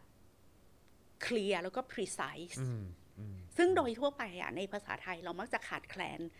เทอมหรือคำศัพท์เหล่านี้ครับอย่างมากและทำให้เราพูดซ้ำอืมๆสิทธิเสรีภาพสิทธิมนุษยชนอะไรอย่างเงี้ยอืมอืมอืมอืมไม่ได้ เราต้องมีถ้อยคำที่รุ่มรวยกว่านั้นอ่าครับสิทธิในการกำหนดอนาคตอนาคตของตนเป็น right of self determination of people พี่แขกอะไม่ได้อยู่ในประเทศที่ determination ของประชาชนมันสำคัญมานานมาก ลืมไปแล้ว ใช่ว่าเรามี self determination ใช่ด้วยอืมเราลืมไปแล้วเนอะไอ้ความรู้สึกแบบนั้นอะมอะเขาบอกว่าสิทธิในการกำหนดอนาคตของตนในกฎหมายระหว่างประเทศ ไม่สามารถปรับใช้กับประชาชนในคุยเบกได้ เพราะประชาชนไม่ได้ถูกปฏิเสธความสามารถในการเข้าถึงการพัฒนาเมืองเศรษฐกิจสังคมและวัฒนธรรมอืมภายใต้รัฐที่ดำรงดำรงอยู่ชาวคุยเบกไม่ได้ถูกกดขี่ เหมือนประเทศอาณานิคมอืมจึงไม่สามารถอ้างถึงสิทธิ์ในการกำหนดอนาคตของตนเองได้อืมเชกเช่น ประชาชนในดินแดนอาณานิคมอืมหรือชนกลุ่มน้อยที่ถูกกดขี่และเอารัดเอาเปรียบอย่างรุนแรงในอืมบางประเทศคุณผู้ชมคะ ถ้าอ้างอิงตามคำวินิจฉัยนี้ของศาลสูงแคนาดา ถ้าเราอยู่ในประเทศที่เราถูกกดขี่ จนเราไม่มี self determination เนี่ย มันเรามีความชอบธรรมที่จะอืมแยกประเทศใช่นะ ใช่ใช่อือฮึหรือเรียกร้อง เอกราชอือะมอือฮึอืมคือถ้าชนกลุ่มน้อยในประเทศไหนเนี่ย รู้สึกว่าตัวเองถูกกดขี่มากมากมากมากมากเข้าไม่ถึงเข้าไม่ถึงสิทธิประโยชน์ที่พึงมี ไม่มีสิทธิในการกำหนดชีวิตของตัวเองอะ่ะ เอาเข้าจริงมีสิทธิ์ที่จะขอสิทธิ์ในการดูแลปกครองตัวเองได้อืมอืมอันนี้ตามรัฐธรรมนูญแคนาครัดาบอืมไม่ได้พูดถึงครับประเทศผมแถวนี้นะคะฮอืม ประเทศแถวนี้ทำไม่ได้นะครัคะบผมเขาจะเรียกว่าคุณเป็นกบฏใช่ครับผมและโทษถึงประหารชีวิตครับผมอย่าทำอย่าหาทำครับผมทำไม่ได้ฮะไม่ได้อย่าหาไม่ได้ฮะทำไม่ได้ฮะแอะแอะแอะนิดหน่อยก็ไม่ได้ฮะที่นี่รัฐบาลของคุยเบกได้แสดงท่าทีต่อคำวินิจฉัยนี้ด้วยการบัญญัติกฎหมายที่ยืนยันว่าถ้าเสียงข้างมาก 50%บวกหนึ่งในการลงประชามติ ก็จะเป็นการแสดงถึงเสียงข้างมากที่ชัดเจน อันนี้รัฐบาลคุยเบกเขาก็ไม่ยอมอืมนี่เขาบอกว่าถ้าได้แค่ 51%น่ะ ก็ชอบทำแล้วในการขอแบ่งแยกอืมรัฐบาลกลางก็เลยเสนอกฎหมาย ซึ่งได้รับการรับรองจากรัฐสภาปี 2000 ซึ่งได้สงวนสิทธิ์ว่ารัฐบาลกลางมีสิทธิ์ในการพิจารณาว่าคำถามของรัฐบาลคุยเบกที่อาจเกิดขึ้นในอนาคตนั้น เป็นคำถามที่มีความชัดเจนหรือไม่อืมยังไงนะฮะตอนก็ขคืออขอช่วยช่วยช่วยขยายความตรงนี้นิดหนึ่งนะฮะยังสงวนพูดง่ายๆก็คือออฮะศาลสูงบอกว่า รัฐบาลคุยเบกอะไม่สามารถเอ่อตั้งคำถามไว้ล่วงหน้าอ่าว่าถ้าได้51%น่ะยังจะมีความชอบธรรมอยู่หอ๋รืออเปล่าโอเคอืมขอให้ตีความกันต่อไปอ่าอ่าอ่าอ่าอ่าอ่าก็คือไม่ฝัดก็คือพี่ไข่คิดว่า เขาค่อนข้างรอบคอบอะอืมคืออะไรที่ยังไม่เกิดขึ้น ก็สงวนสิทธิ์ให้เป็นอำนาจของรัฐบาลกลางตามอย่รัเพิ่ฐธรรมอย่าเพิ่นูงญไปถึงจุดนั้น เพราะยังไงถ้าถ้ายังไงถ้ามันถ้ายังไม่เกิด ถ้ายังไงถ้ายังไม่มีการแก้รัฐธรรมนูญเนี่ยยังไงรัฐบาลกลางอะครับ ก็ยังมีความชอบธรรมอ่าใช่เพราะใช่คุณใช่ยังเป็นส่วนหนึ่งของประเทศเราอยู่ไงอืมอ่าอืมอืมนี่ประเด็นสำคัญของการพิจารณาเรื่องการแบ่งแยกของคุยเบกแสดงให้เห็นว่าศาลสูงของแคนาดาได้กลายเป็นพื้นที่ของการตัดสินในประเด็น ที่มีความสลับซับซ้อนเกี่ยวกับสถานะของแคว้นคุยเบกอ่าและความสัมพันธ์กับส่วนต่างๆ ที่เหลือของแคนาดาอืมไม่ว่าผลลัพธ์ของประเด็นดังกล่าว จะมีบทสรุปในลักษณะเช่นใดก็ตาม แต่การแสดงบทบาทศาลสูงแคนาดาในสองทศวรรษที่ผ่านมา ก็ได้ทำให้ประเด็นข้อถกเถียง ที่เคยเป็นคำถามอยู่ในพรมแดนการเมืองได้เคลื่อนเข้ามาอยู่ภายใต้พื้นที่ของอำนาจตุลาการ ในการวินิจฉัยชี้ขาดอืมอันนี้ก็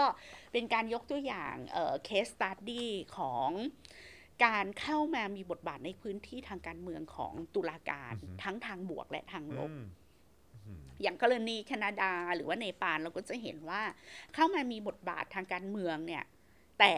มีผลเชิงบวกอืมต่อประชาชน หรือกรณีเออ ของ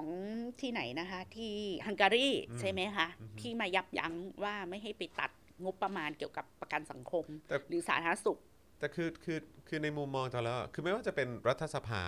หรือว่าจะเป็นเอ่อฝ่ายตุลาการเองอะหรือศาลสูงอะไรต่างๆเนี่ยคือเป้าหมายหลักสูงสุดเขาอะคือมันก็ควรจะต้องเป็นว่าประโยชน์สูงสุดของประชาชน หรือว่าอะไรก็ตามที่เป็นบวกกับประชาชน ประชาชนก็ควรจะได้ ยกเว้นที่ปากีสถานครับคือ แล้วก็บางประเทศแถวๆนี้หรือเปล่าอ่า นะคะครับตอนนี้ผมกี่โมงแล้วเดี๋ยวตอนนี้พี่แขกจะวางเที่ยงแผนเที่ยงกว่าแล้วครับอ่าเที่ยงกก็ว่าต้องแล้วหยุดก่อนไหมอะเออหยุดใช่ไหมเพราะเดี๋ยวเราเออเดี๋ยวเรายังมีต่อเรายังมีต่อเอ๊ะเราเราหมดเวลาหรือยังหรือเราได้อีกครึ่งชั่วโมง ได้จริงๆจอะริงั้งนๆถ้าครึ่งชั่วโมงอะพี่เอาแขกเอาไหวอีกก็ได้ครึ่ฮะงเพราะชั่วโมงคือกลัวเอาอีกพี่แขกครึ่งชั่จะวโมงไม่มีเวลาทานข้าวอ๋อสบายมากแต่เดี๋ยวเพดูราะว่ามีนิดโค้ชนึงแขกว่า ตอนนี้เที่ยงแปดคนนาทีดูเรามีคำถามอะไรหรือมีคอมเมนต์อะไรหรือเปล่าเอ่อแยกรัฐแยกการปกครองค่ะเออนะครับ คุณสินใจบอกว่าไม่อยากแยกประเทศ แต่อยากแยกรัฐ แยกการปกครองค่ะ แต่ละรัฐให้ประชาชนปกครองกันเองค่ะ แบบสหพันธรัฐค่ะเอ่ออาจารย์เอกชัยบอกว่าผู้ว่ากทมพัทยาคือการเลือกปกครอง เลือกผู้ปกครองแบบ self determination จึงสงสัยว่าทำไมจังหวัดอื่น ๆ เลือกผู้ว่าไม่ได้เช่นเชียงใหม่ แต่ก็ไปทับกับนายกอบจที่ เลือกมาเช่นกันครับเออของเราอะมีมีมีปัญหาในเชิงนี้หนักเพราะว่าไอ้ความทับซ้อนซ้ำซ้อนอะไรแบบนี้หรือว่าความไม่เคลียร์อะไรแบบนี้ในสังคมเราก็มีเยอะนะฮะอาจารย์เอกชัยก็บอกว่าอืมเอ่อ self determination เนี่ยภาษาไทยใช้ว่าสิทธิในการกำหนดเจตจำนงของตัวเองอืมซึ่ง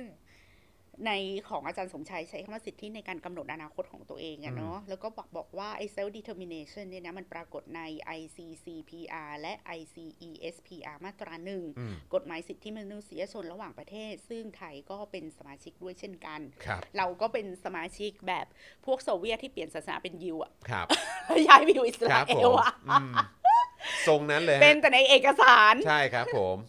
ทำหรือเปล่านี่อีกอย่างหนึ่ง ส่วนตัวคิดว่าไทยเหมาะกับการปกครองแบบสหพันธรัฐเหมือนกับเยอรมันครับนะฮะคุณถาปกรบอกมาเออนะครับเนี่ยอืมจริงๆเอ่อถ้าพี่จอนมีโอกาสถามพี่โทนี่พี่จะถามอ๋อเออครับผมท่านทั้งสองกล้าสู้พวกนี้อ๋อโดยไม่กลัวโดนจับนับถือมากสู้อะไรเลไม่ได้ยสู้ครับ อันนี้แค่แค่แค่มาเล่าให้ฟังเราคนี่รับเป็นแบบมาว่าแชร์ให้ฟังครับอืม นั่งอยู่ในอาร์มแชร์มาก ๆ เลยครับอะผมไม่เคยออกไปลงมือทำอะไรจชิริลงฮะครับผมๆคือมีคนถามพี่แขกแบบเรื่องลงการเมืองหรือว่าประท้วงอะไรอย่างเงี้ยพี่แขกอืมคิดว่าเราต้องแยกบทบาทครับ คือบางคนถนัดที่จะเป็น activist อืมบางคนถนัดที่จะเป็นนักการเมืองครับอย่างพี่แขกอะพี่แขกไม่มี skill อืมในเรื่องการทำงานการเมืองเลยครับไปที่ไหนก็วงแตกอะค่ะอืมอืมอืมอืม ไปที่ไหนก็ไปแหกไปเออด่าครับผมแล้วมีแต่ไอเดียครับมีแต่คำพูดอืมมีแต่ความคิดเจิดจรัสอืมแต่ให้ไปลงมือทำอะพี่แขกทำไม่ได้อืมอันนี้เราต้องยอมรับอือฮึว่าเราเป็นนักอุดมคติอะอืมเราเป็นนักฝัน เราเป็นนักแบบคิดนะครับครับแต่แต่เราไม่ใช่นักปฏิบัติเลยอืมโดยสิ้นเชิงอืมอืมโอ้โห แล้วพี่แขกเห็นพวกนักการเมืองลงพื้นที่แล้วทำงานอะ โอ้โห แม่งความอดทนสูงสุดอะ ซึ่งเราทำไม่ได้ไงอืม แรงกายแรงใจสูงสุดอะครับเออครับแม่งเจอชาวบ้านวันหนึ่งเป็นพันอะอืมฟังทุกเรื่องอะครับครับบางคนมาร้องไห้ บางคนมาร้องทุกข์บางคนทุกเรื่องอะเออหรือว่าไม่ทำได้ไงวะ หรือโดนโดนเขาเรียกว่าโดนบ่นโดนว่าโดนอะไรแบบนี้ก็มีนะ หรือว่าแบบเออเจอเจอแบบเอ่อประชาชนที่แล้วที่ไม่ได้เลือกเขาก็แล้วมีด้วยคเหวามืมอนกันอดทนเออที่จะต้อง ต้องเขาเรียกว่าประสานสิบทิศครับหรือแล้วความอดทนเนี้ยมันต้องไม่เสแสร้งด้วยไงอืมคือหลังจากที่พี่แขกแบบเออมีโอกาสได้รู้จักนักการเมืองหลาย ๆ คนแล้วเราเห็นที่วิทำธีงานการจริงทำๆงานอะนะของเขาอะครับคือมันต้องมาจากใจนะครับไอ้ความที่รู้สึกว่าคุยกันได้อืมหรือฟังเขาก่อน หรืออะไรดี ๆ ก็ถ้าสิ่งที่เราคิดแล้วมันดี แล้วเขาเอาไปทำ เราก็ยินดีอะไรอย่างเงี้ยไม่มึงทำได้ไงวะอะไรเงี้ยอืมอืมอืมอืมอืมคือพี่แขกมีแต่พลังงานพร้อมบวกอะครับเออฮะคือเป็นนักการเมืองแบบเป็น activist ยังไม่ได้เลยเออเพราะแม้กระทั่งถ้าคุณเป็นแกนนำม็อบอะคุณอือฮึก็ต้องสามารถประสานสิบทิศใช่หรือไกล่เกลี่ยความขัดแย้งอะไรได้อืมซึ่งก็ทำไม่ได้อะครับครับครับเนอะอืม ใช่ใช่เราใช่คนเราเราต้องรู้ข้อจำกัดของตัวเองใช่คนใช่เราอย่าไปทำทุกอย่างอืมอืมแล้วก็ทำแล้วก็ทำบทบาทของทำตัในวเองพาร์ทที่เราถนัดที่สุด ใช่อืมใช่ไหมครับอืมอะมาเรื่องหัวข้อต่อไปนะคะ เป็นเรื่องการถูกสร้างและอืมการสร้างตัวเองของฝ่ายตุลาการครับมันมีตัวตนมีความสำคัญขึ้นมาอย่างไรนะคะอาจารย์สมชัยบอกว่าการปรากฏตัวของการเมืองเชิงตุลาการในปลายทศวรรษที่ 20 เป็นผลสืบเนื่องอย่างสำคัญ จากการเขียน บทบาทและหน้าที่ของฝ่ายตุลาการในรัฐธรรมนูญที่แตกต่างไปจากรัฐธรรมนูญแบบดั้งเดิมอืมทำให้ฝ่ายตุลาการสามารถไปมีส่วนเกี่ยวข้องและมีบทบาททางการเมืองเพิ่มขึ้น โดยเฉพาะเกี่ยวกับเขตอำนาจศาลองค์ประกอบและการเข้าถึง ความเปลี่ยนแปลงในลักษณะนี้เป็นความพยายามของผู้ออกแบบรัฐธรรมนูญอืมในการสร้างบทบาทของฝ่ายตุลาการ โดยเฉพาะอย่างยิ่ง โดยสารรัฐธรรมนูญ หรือองค์กรที่มีหน้าที่วินิจฉัยประเด็นปัญหาทางรัฐธรรมนูญอืมพูดอีกอย่างหนึ่งก็คือสารรัฐธรรมนูญในสถานะของสถาบันที่ถูกสร้างขึ้น อย่างไรก็ตาม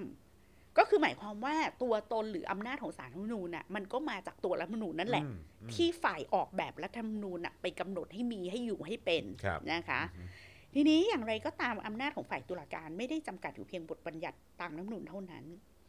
ถ้าเรามาพิจารณาฝ่ายตุลาการในฐานะของสถาบันทางการเมืองประเภทหนึ่ง ฝ่ายตุลาการมิได้เป็นเพียงองค์กรที่ปฏิบัติหน้าที่ไปตามระบบที่วางไว้เท่านั้น แต่ฝ่ายตุลาการได้สร้างอำนาจของตัวเองให้เกิดขึ้นด้วยเช่นกัน ควบคู่ไปกับอำนาจที่ได้รับตามรัฐธรรมนูญอืมมันเหมือนแบบพอมันหลุดออกจากช่องคลอดแม่อะอืมมันก็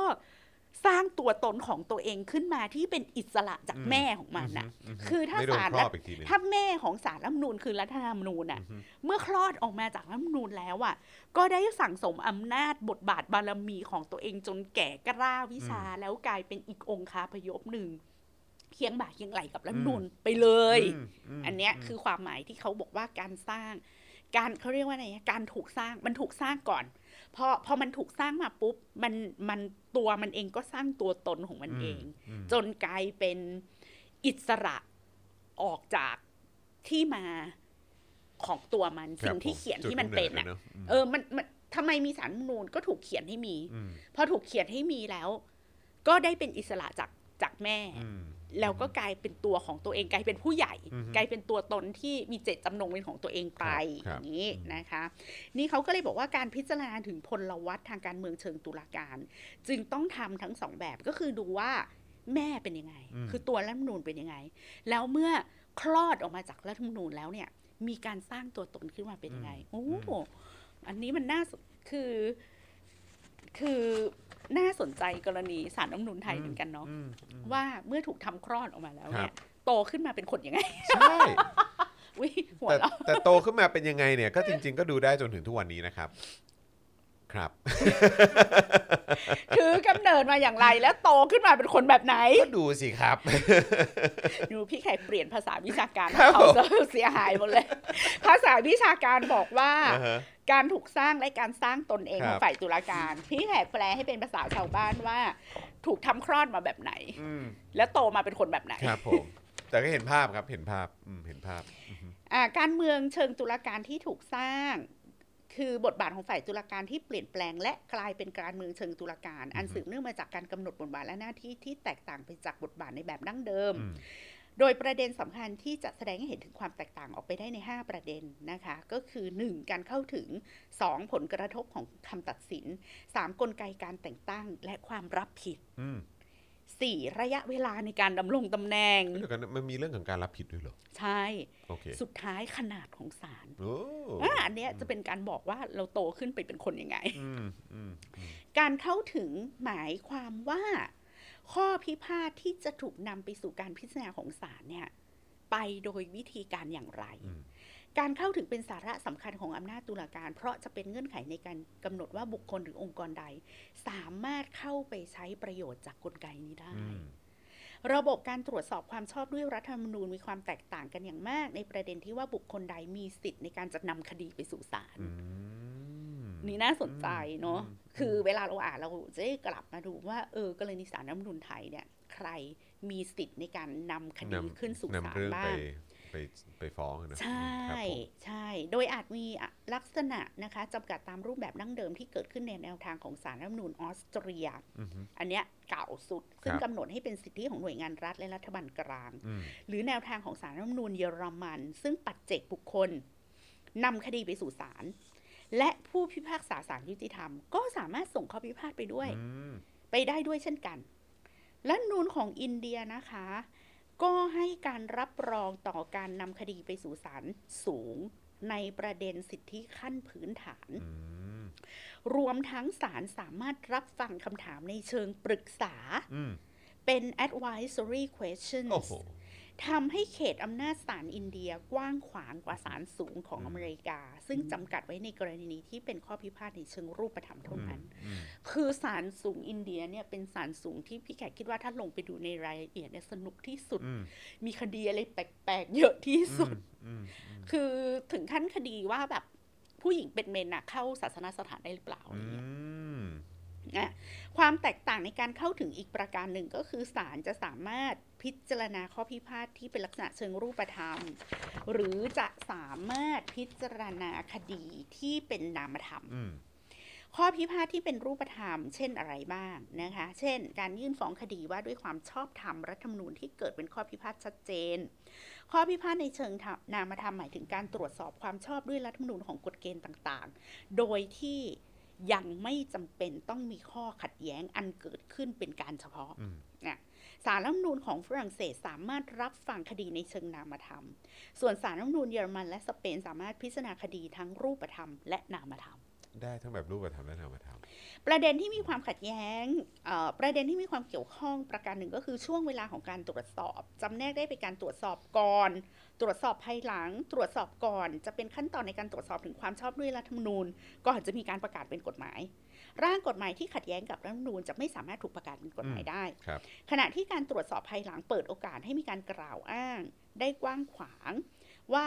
ชอบด้วยรัฐธรรมนูญหรือไม่ ในด้านหนึ่งการตรวจสอบภายหลังมันส่งผลในลักษณะเดียวกันกับการตรวจสอบก่อนที่จะทำให้การบัญญัติกฎหมายนะคะขณะเดียวกันการตรวจสอบภายหลังเนี่ยมันมีโอกาสนำข้อมูลมาพิจารณาหมายความว่า ถ้าเราตรวจสอบก่อนฮะมันจะมีคำถามว่าคิดไปเองหรือเปล่าอืมว่ากฎหมายนี้มันไม่ดีอืมอืมอืมแต่ถ้าตรวจสอบภายหลังเนี่ย เห็นไหมออกกฎหมายแล้วมีผลกระทบอย่างเงี้ยอืมมันจะมีน้ำหนักอ๋อในการตัดสินมากกว่า อืมอืมอืมอันนี้ก็ต้องไปดูว่าสารรัฐธรรมนูญแต่ละประโอ้โหประเทศเขาทำยังไงครับครับครับ ผลของอันนี้ข้อที่2แล้วนะคะ ครับ ผลของการตัดสินคำตัดสินของศาลในคดีที่เป็นรูปธรรมมีผลที่มีความแตกต่างกันนะคะ ในในสหรัฐอเมริกาคำตัดสินของศาลสูง จะไม่มีผลต่อการที่กฎหมายถูกวินิจฉัยว่าไม่ชอบด้วยรัฐธรรมนูญ เนื่องจากตามหลักของคำพิพากษาบรรทัดฐานข้อพิพาทในลักษณะเดียวกันที่เกิดขึ้นในภายหลัง จะต้องเป็นไปตามคำพิพากษาที่ที่ตัดสินวางบรรทัดฐานไว้ก่อนหน้านั้น แต่ในระบบศาลแบบรวมอำนาจศาลจะมีอำนาจในการประกาศให้กฎหมายที่ไม่ชอบด้วยรัฐธรรมนูญไม่มีผลบังคับใช้อืมอันนั้นคือมีอำนาจเลย ใช่ครับผมเหตุที่ทำให้ต้องประกาศว่ากฎหมายไม่มีผลบังคับใช้ก็เนื่องจากในระบบนี้ จะไม่ใช้หลักพิพากษาบนบรรทัดฐานดังนั้นหากไม่ประกาศให้กฎหมายไม่มีผลบังคับใช้ศาลอื่นก็นำกฎหมายดังกล่าว มาบังคับใช้ได้ ซึ่งจะมีผลกระทบสำคัญต่อหลักความคาดหมายและความสอดคล้องของระบบกฎหมาย อันนี้ก็ต่างกันตามอืมตามทฤษฎีไปแบบนี้นั่นครับเองครับสำหรับผลของคำตัดสินในรูปแบบอื่นนะคะ สามารถพบได้ในระบบกฎหมายของเยอรมันศาลรัฐธรรมนูญเยอรมันมีทางเลือกสองทางในการวินิจฉัยเรื่องความไม่ชอบด้วยรัฐธรรมนูญ ข้อแรกก็คือศาลสามารถตัดสินใจให้กฎหมายดังกล่าว ไม่มีผลบังคับใช้ หรือไม่สอดคล้องกับกฎหมายพื้นฐาน โดยในกรณีที่ศาลประกาศว่ากฎหมายไม่สอดคล้อง แต่ไม่ถึงขนาดไม่มีผลบังคับใช้ ก็จะมีการกำหนดระยะเวลา ให้ฝ่ายนิติบัญญัติเนี่ยไปแก้ไข กรณีนี้ศาลได้เข้ามามีบทบาทอย่างมาก ในการให้คำแนะนำฝ่ายนิติบัญญัติ เพราะฉะนั้นในปี 1975 นะคะศาลรัฐธรรมนูญเยอรมันเนี่ยมีคำแนะนำสำหรับการแก้ไขกฎหมายที่เกี่ยวข้องกับการทำแท้ง หรือในกรณีอื่น ๆ ศาลก็มีคำแนะนำเงื่อนไขสำหรับการปรับใช้กฎหมาย และอาจมีคำเตือนว่ากฎหมายอาจจะถูกพิจารณาให้มีผลเอ่อให้ให้โมฆะในอนาคตก็ได้นะ อาจจะถูกยกเลิกได้นะ ใช่อืมครับผมเออก็ก็ดีนะ ใช่ครับคือผมมันเป็นการถ่วงดุลแต่มันและก็การแล้วทำแต่งานไงร่วมกันจริงใช่ มันก็แล้วแต่แต่อ่าระบบของแต่ละประเทศเนาะอืมๆ นี่เขาบอกว่าในหลายประเทศเนี่ยก็ยึดถือแนวทางของการควบคุมของระบบรัฐสภาต่อความชอบด้วยรัฐธรรมอืนูญมเป็น parliamentary control of constitutionality อือฮึคำวินิจฉัยของศาลรัฐธรรมนูญเกี่ยวกับความชอบด้วยรัฐธรรมนูญจะไม่มีผลผูกพันโดยตรง ฝ่ายนิติบัญญัติค่ะ มีอำนาจในการยอมรับ หรือจะไม่ยอมรับคำวินิจฉัยศาลรัฐธรรมนูญก็ได้ ฝ่ายฝ่ายฝ่ายนิติฝ่ายนิติบัญญัติก็คือรัฐสภา ใช่โอ้ ก็เอาเสียงข้างมาก สมมุติว่าส่งให้ศาลรัฐธรรมนูญตีความสมมุติว่ามีคนไปเข้าชื่ออือฮึส่งคดีเนี้ยให้ศาลรัฐธรรมนูญตีความศาลรัฐธรรมนูญตีความบอกว่า ไอ้กฎหมายของสภาไม่ชอบอือฮึสภาก็บอกกูเอามาโหวตใหม่แล้วอะอืมเสียงข้างมากก็ยังชอบอยู่อะอืมดังนั้นคำวินิจฉัยของรัฐธรรมนูญตกไปอ๋อว้าว ก็ขึ้นอยู่กับว่าเราจะเขียนรัฐธรรมนูญว่ายังไงด้วยนะาสใจครับ น่าสนใจมากเลยอะอืมเท่ากับว่าถ้าเรามาลักษณะเนี้ย เราให้ความสำคัญกับสภาอืมสูงสุดอืมอืมทีเนี้ยไอเนี้ยที่ที่บอกว่าโตไปเป็นคนยังไงคอะรับใช่มันมีละว่ารัฐธรรมนูญน่ะอนุญาตให้มีสารรัฐธรรมนูญอืมรัฐธรรมนูญอนุญาตให้มีสารรัฐธรรมนูญแต่เราอะจะเลี้ยงดูเด็กคนเนี้ย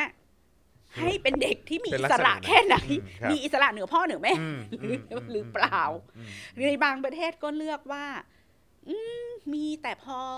สังเขปนะอืมอยู่มีอำนาจวินิจฉัยประชาชนมีอำนาจในการเข้าถึงคือ access เอาคดีขึ้นสู่ศาลรัฐธรรมนูญได้ แต่วินิจฉัยออกมาแล้วอาจจะถูกตีตกไปในอืมครับสภาผมก็เป็นไปครับผมได้อืมค่ะครับ แต่บางประเทศก็อาจจะให้แบบอำนาจล้นเหลือเลยก็ได้คือคือ ซึ่งคำว่าในบางประเทศเนี่ยต้องถามว่าใครเขียนรัฐธรรมนูญก่อน นั่นน่ะสิ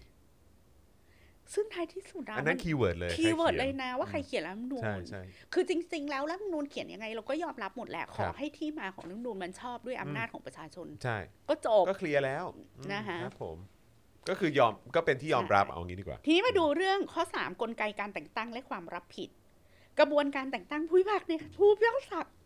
พูดแบบลิ้นพันกันเลยอะเพราะว่าตื่นเต้นสิ่งอะนี้มันเป็นสิ่งที่อยู่ในใจพี่แขกมากอ่าฮะกระบวนการแต่งตั้งผู้พิพากษาในศาลรัฐธรรมนูญค่ะอือฮึเป็นประเด็นที่มีความสำคัญคุณผู้ชมเราก็ต้องไปดูว่าศาลรัฐธรรมนูญของเราหรือของประเทศต่างๆ เนี่ย ตั้งกันมาอย่างไงอืมใครอะใครเข้ามาเป็นผู้พิพากษาครับในศาลรัฐธรรมนูญครับใครเป็นคนตั้ง ตั้งมาอย่างไรครับนะคะ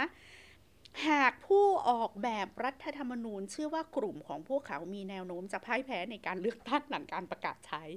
หน้าที่พื้นฐานของผู้ออกแบบก็คือการเลือกกระบวนการแต่งตั้งที่จะเพิ่มโอกาสให้ผู้พิพากษาตีความบทบัญญัติในทางที่สอดคล้องกับอุดมการณ์ของคณะผู้ร่างรัฐธรรมนูญอุ้ยอุ้ยอุ้ยกลับไปที่ประเด็นที่เราคุยกันเลยครับว่าใครเป็นคนเขียครันบรัฐธรรมนูอืญมครับผม กระบวนการในการแต่งตั้งบุคคลเข้าสู่ตำแหน่งมี 3 รูปแบบที่สำคัญนะคะ แบบที่ 1 แต่งตั้งโดยองค์กรเดียวแบบที่2แต่งตั้งแบบร่วมมือกันอืมแบบที่3แต่งตั้งแบบตัวแทนอืมอู้ของเราเป็นแบบไหนนะอืมกระบวนการแต่งตั้งแบบองค์กรเดียวจะเป็นการแต่งตั้งสมาชิกทั้งหมดของสารรัฐธรรมนูญโดยบุคคลคนเดียวอืมปราศจากการตรวจสอบหรือถ่วงดุลจากฝ่ายนิติบัญญัติครับผม เช่น ประธานาธิบดีไต้หวันเป็นผู้แต่งตั้งสมาชิกทั้งหมดจากบัญชีรายชื่อที่นำเสนอโดยคณะกรรมการ ซึ่งประธานาธิบดีเป็นผู้แต่งตั้งอืมแม้ว่ากระบวนการนี้ต้องได้รับความเห็นชอบจากฝ่ายนิติบัญญัติแต่เนื่องจากประธานาธิบดีเป็นผู้นำของพรรคที่ใหญ่ที่สุด กลไกดังกล่าวในทางปฏิบัติ จึงเป็นถือว่าเป็นการแต่งตั้งโดยบุคคลคนเดียวอืมอืมส่วนการแต่งตั้งแบบร่วมมือต้องได้รับความเห็นชอบจากองค์กรสององค์กรในการแต่งตั้งกระบวนการแต่งตั้งผู้พิพากษา ผู้พิพากษาผู้พิพากษาในอเมริการัสเซียและฮังการี เสนอโดยประธานาธิบดี ต้องได้รับความเห็นชอบจากฝ่ายนิติบัญญัติอืมและกระบวนการแต่งตั้งแบบร่วมมืออาจดำเนินไปโดยใช้คะแนนเสียงข้างมากแบบเด็ดขาด เพื่อเป็นหลักประกันต่อการได้รับการสนับสนุนที่กว้างขวางอืมสำหรับบุคคลที่จะเข้ามาทำหน้าที่ในการตีความรัฐธรรมนูญ ซึ่งบางครั้งมันเกิดเดดล็อกทางการเมืองอืมกรณีที่ความขัดแย้งระหว่างประธานาธิบดีกับสภาเนี่ยครับมันขัดแย้งกันอืมก็จะเกิดเดดล็อกครับนะคะมันไม่ไปต่อเกิดไม่ได้ข้อสรุปมันก็ต้องมีไปต่อไม่คนได้มาเคลียร์กระบวนการแต่งตั้งแบบตัวแทนเป็นกระบวนการที่องค์กรหลายองค์กรเข้ามามีส่วนเกี่ยวข้องเช่น ของอิตาลีก็คือประธานาธิบดี รัฐสภาศาลสูงสุด มีอำนาจเสนอตุลาการศาลรัฐธรรมนูญองค์กรละสามคนอืมโดยแต่ละองค์กรมีอำนาจในการแต่งตั้งบุคคลในสัดส่วนของตน ระบบดังกล่าวถูกนำไปปรับใช้ในหลายประเทศ โดยมีการปรับเปลี่ยนตามสถาบันการเมือง ภายในแต่ละแห่ง โดยอืมกระบวนการนี้ผู้ถูกแต่งตั้งจะมีความสัมพันธ์กับผู้แต่งตั้ง โดยไม่จำเป็นต้องได้รับความเห็นชอบจากองค์กรอื่น จึงไม่ความจำ จึงไม่มีความจำเป็นในการประนีประนอมระหว่างองค์กรในกระบวนการแต่งตั้ง โดยที่แต่ละฝ่ายมีอำนาจในการแต่งตั้งเพียงหนึ่งในสามจึงทำให้ฝ่ายใดฝ่ายหนึ่งเนี่ยไม่สามารถกำหนดแนวทางหรือผูกขาดคำวินิจฉัยอืมได้อย่างแท้จริง ก็ดีนะมันเป็นการถั่วเนาะเออครับถ้าเปรียบเทียบกันนะคะ ระหว่างกระบวนการแต่งตั้งแบบตัวแทนกับแบบร่วมมือเนี่ยกระบวนการแต่งตั้งแบบตัวแทนน่ะทำให้เกิดคำวินิจฉัยที่มีความเห็นภายในที่แตกต่างกันอืมและมีคุณภาพต่ำอืม เมื่อเปรียบเทียบกับคำวินิจฉัยจากองค์กรที่ถูกตั้งแบบร่วมมือ ดังนั้นกระบวนการแต่งตั้งแบบร่วมมือจะสร้างความเห็นพ้องในคำวินิจฉัยคำว่าต่ำนี้ไม่ได้แปลว่าดีหรือไม่ดีนะครับหมายความว่าประสิทธิภาพของมันอืมน่ะจะกลุ่มอำนาจได้มากหรือน้อยแค่ไหนอืมทีนี้การแต่งตั้งแบบร่วมเอ่อการแต่งตั้งแบบตัวแทนน่ะ หมายความว่าอำนาจศาลรัฐธรรมนูนจะต่ำไงครับอือฮึดังนั้นกระบวนการแต่งตั้งแบบร่วมมือจะสามารถสร้างความเห็นพ้องในคำวินิจฉัย แต่จะประสบปัญหาในการแต่งตั้ง ในขณะที่การแต่งตั้งแบบตัวแทนน่ะการแต่งตั้งไม่ยาก แต่จะมีความเสี่ยงว่าวินิจฉัยออกมาแล้วอะเออความเห็นมันแตกอืมอือฮึ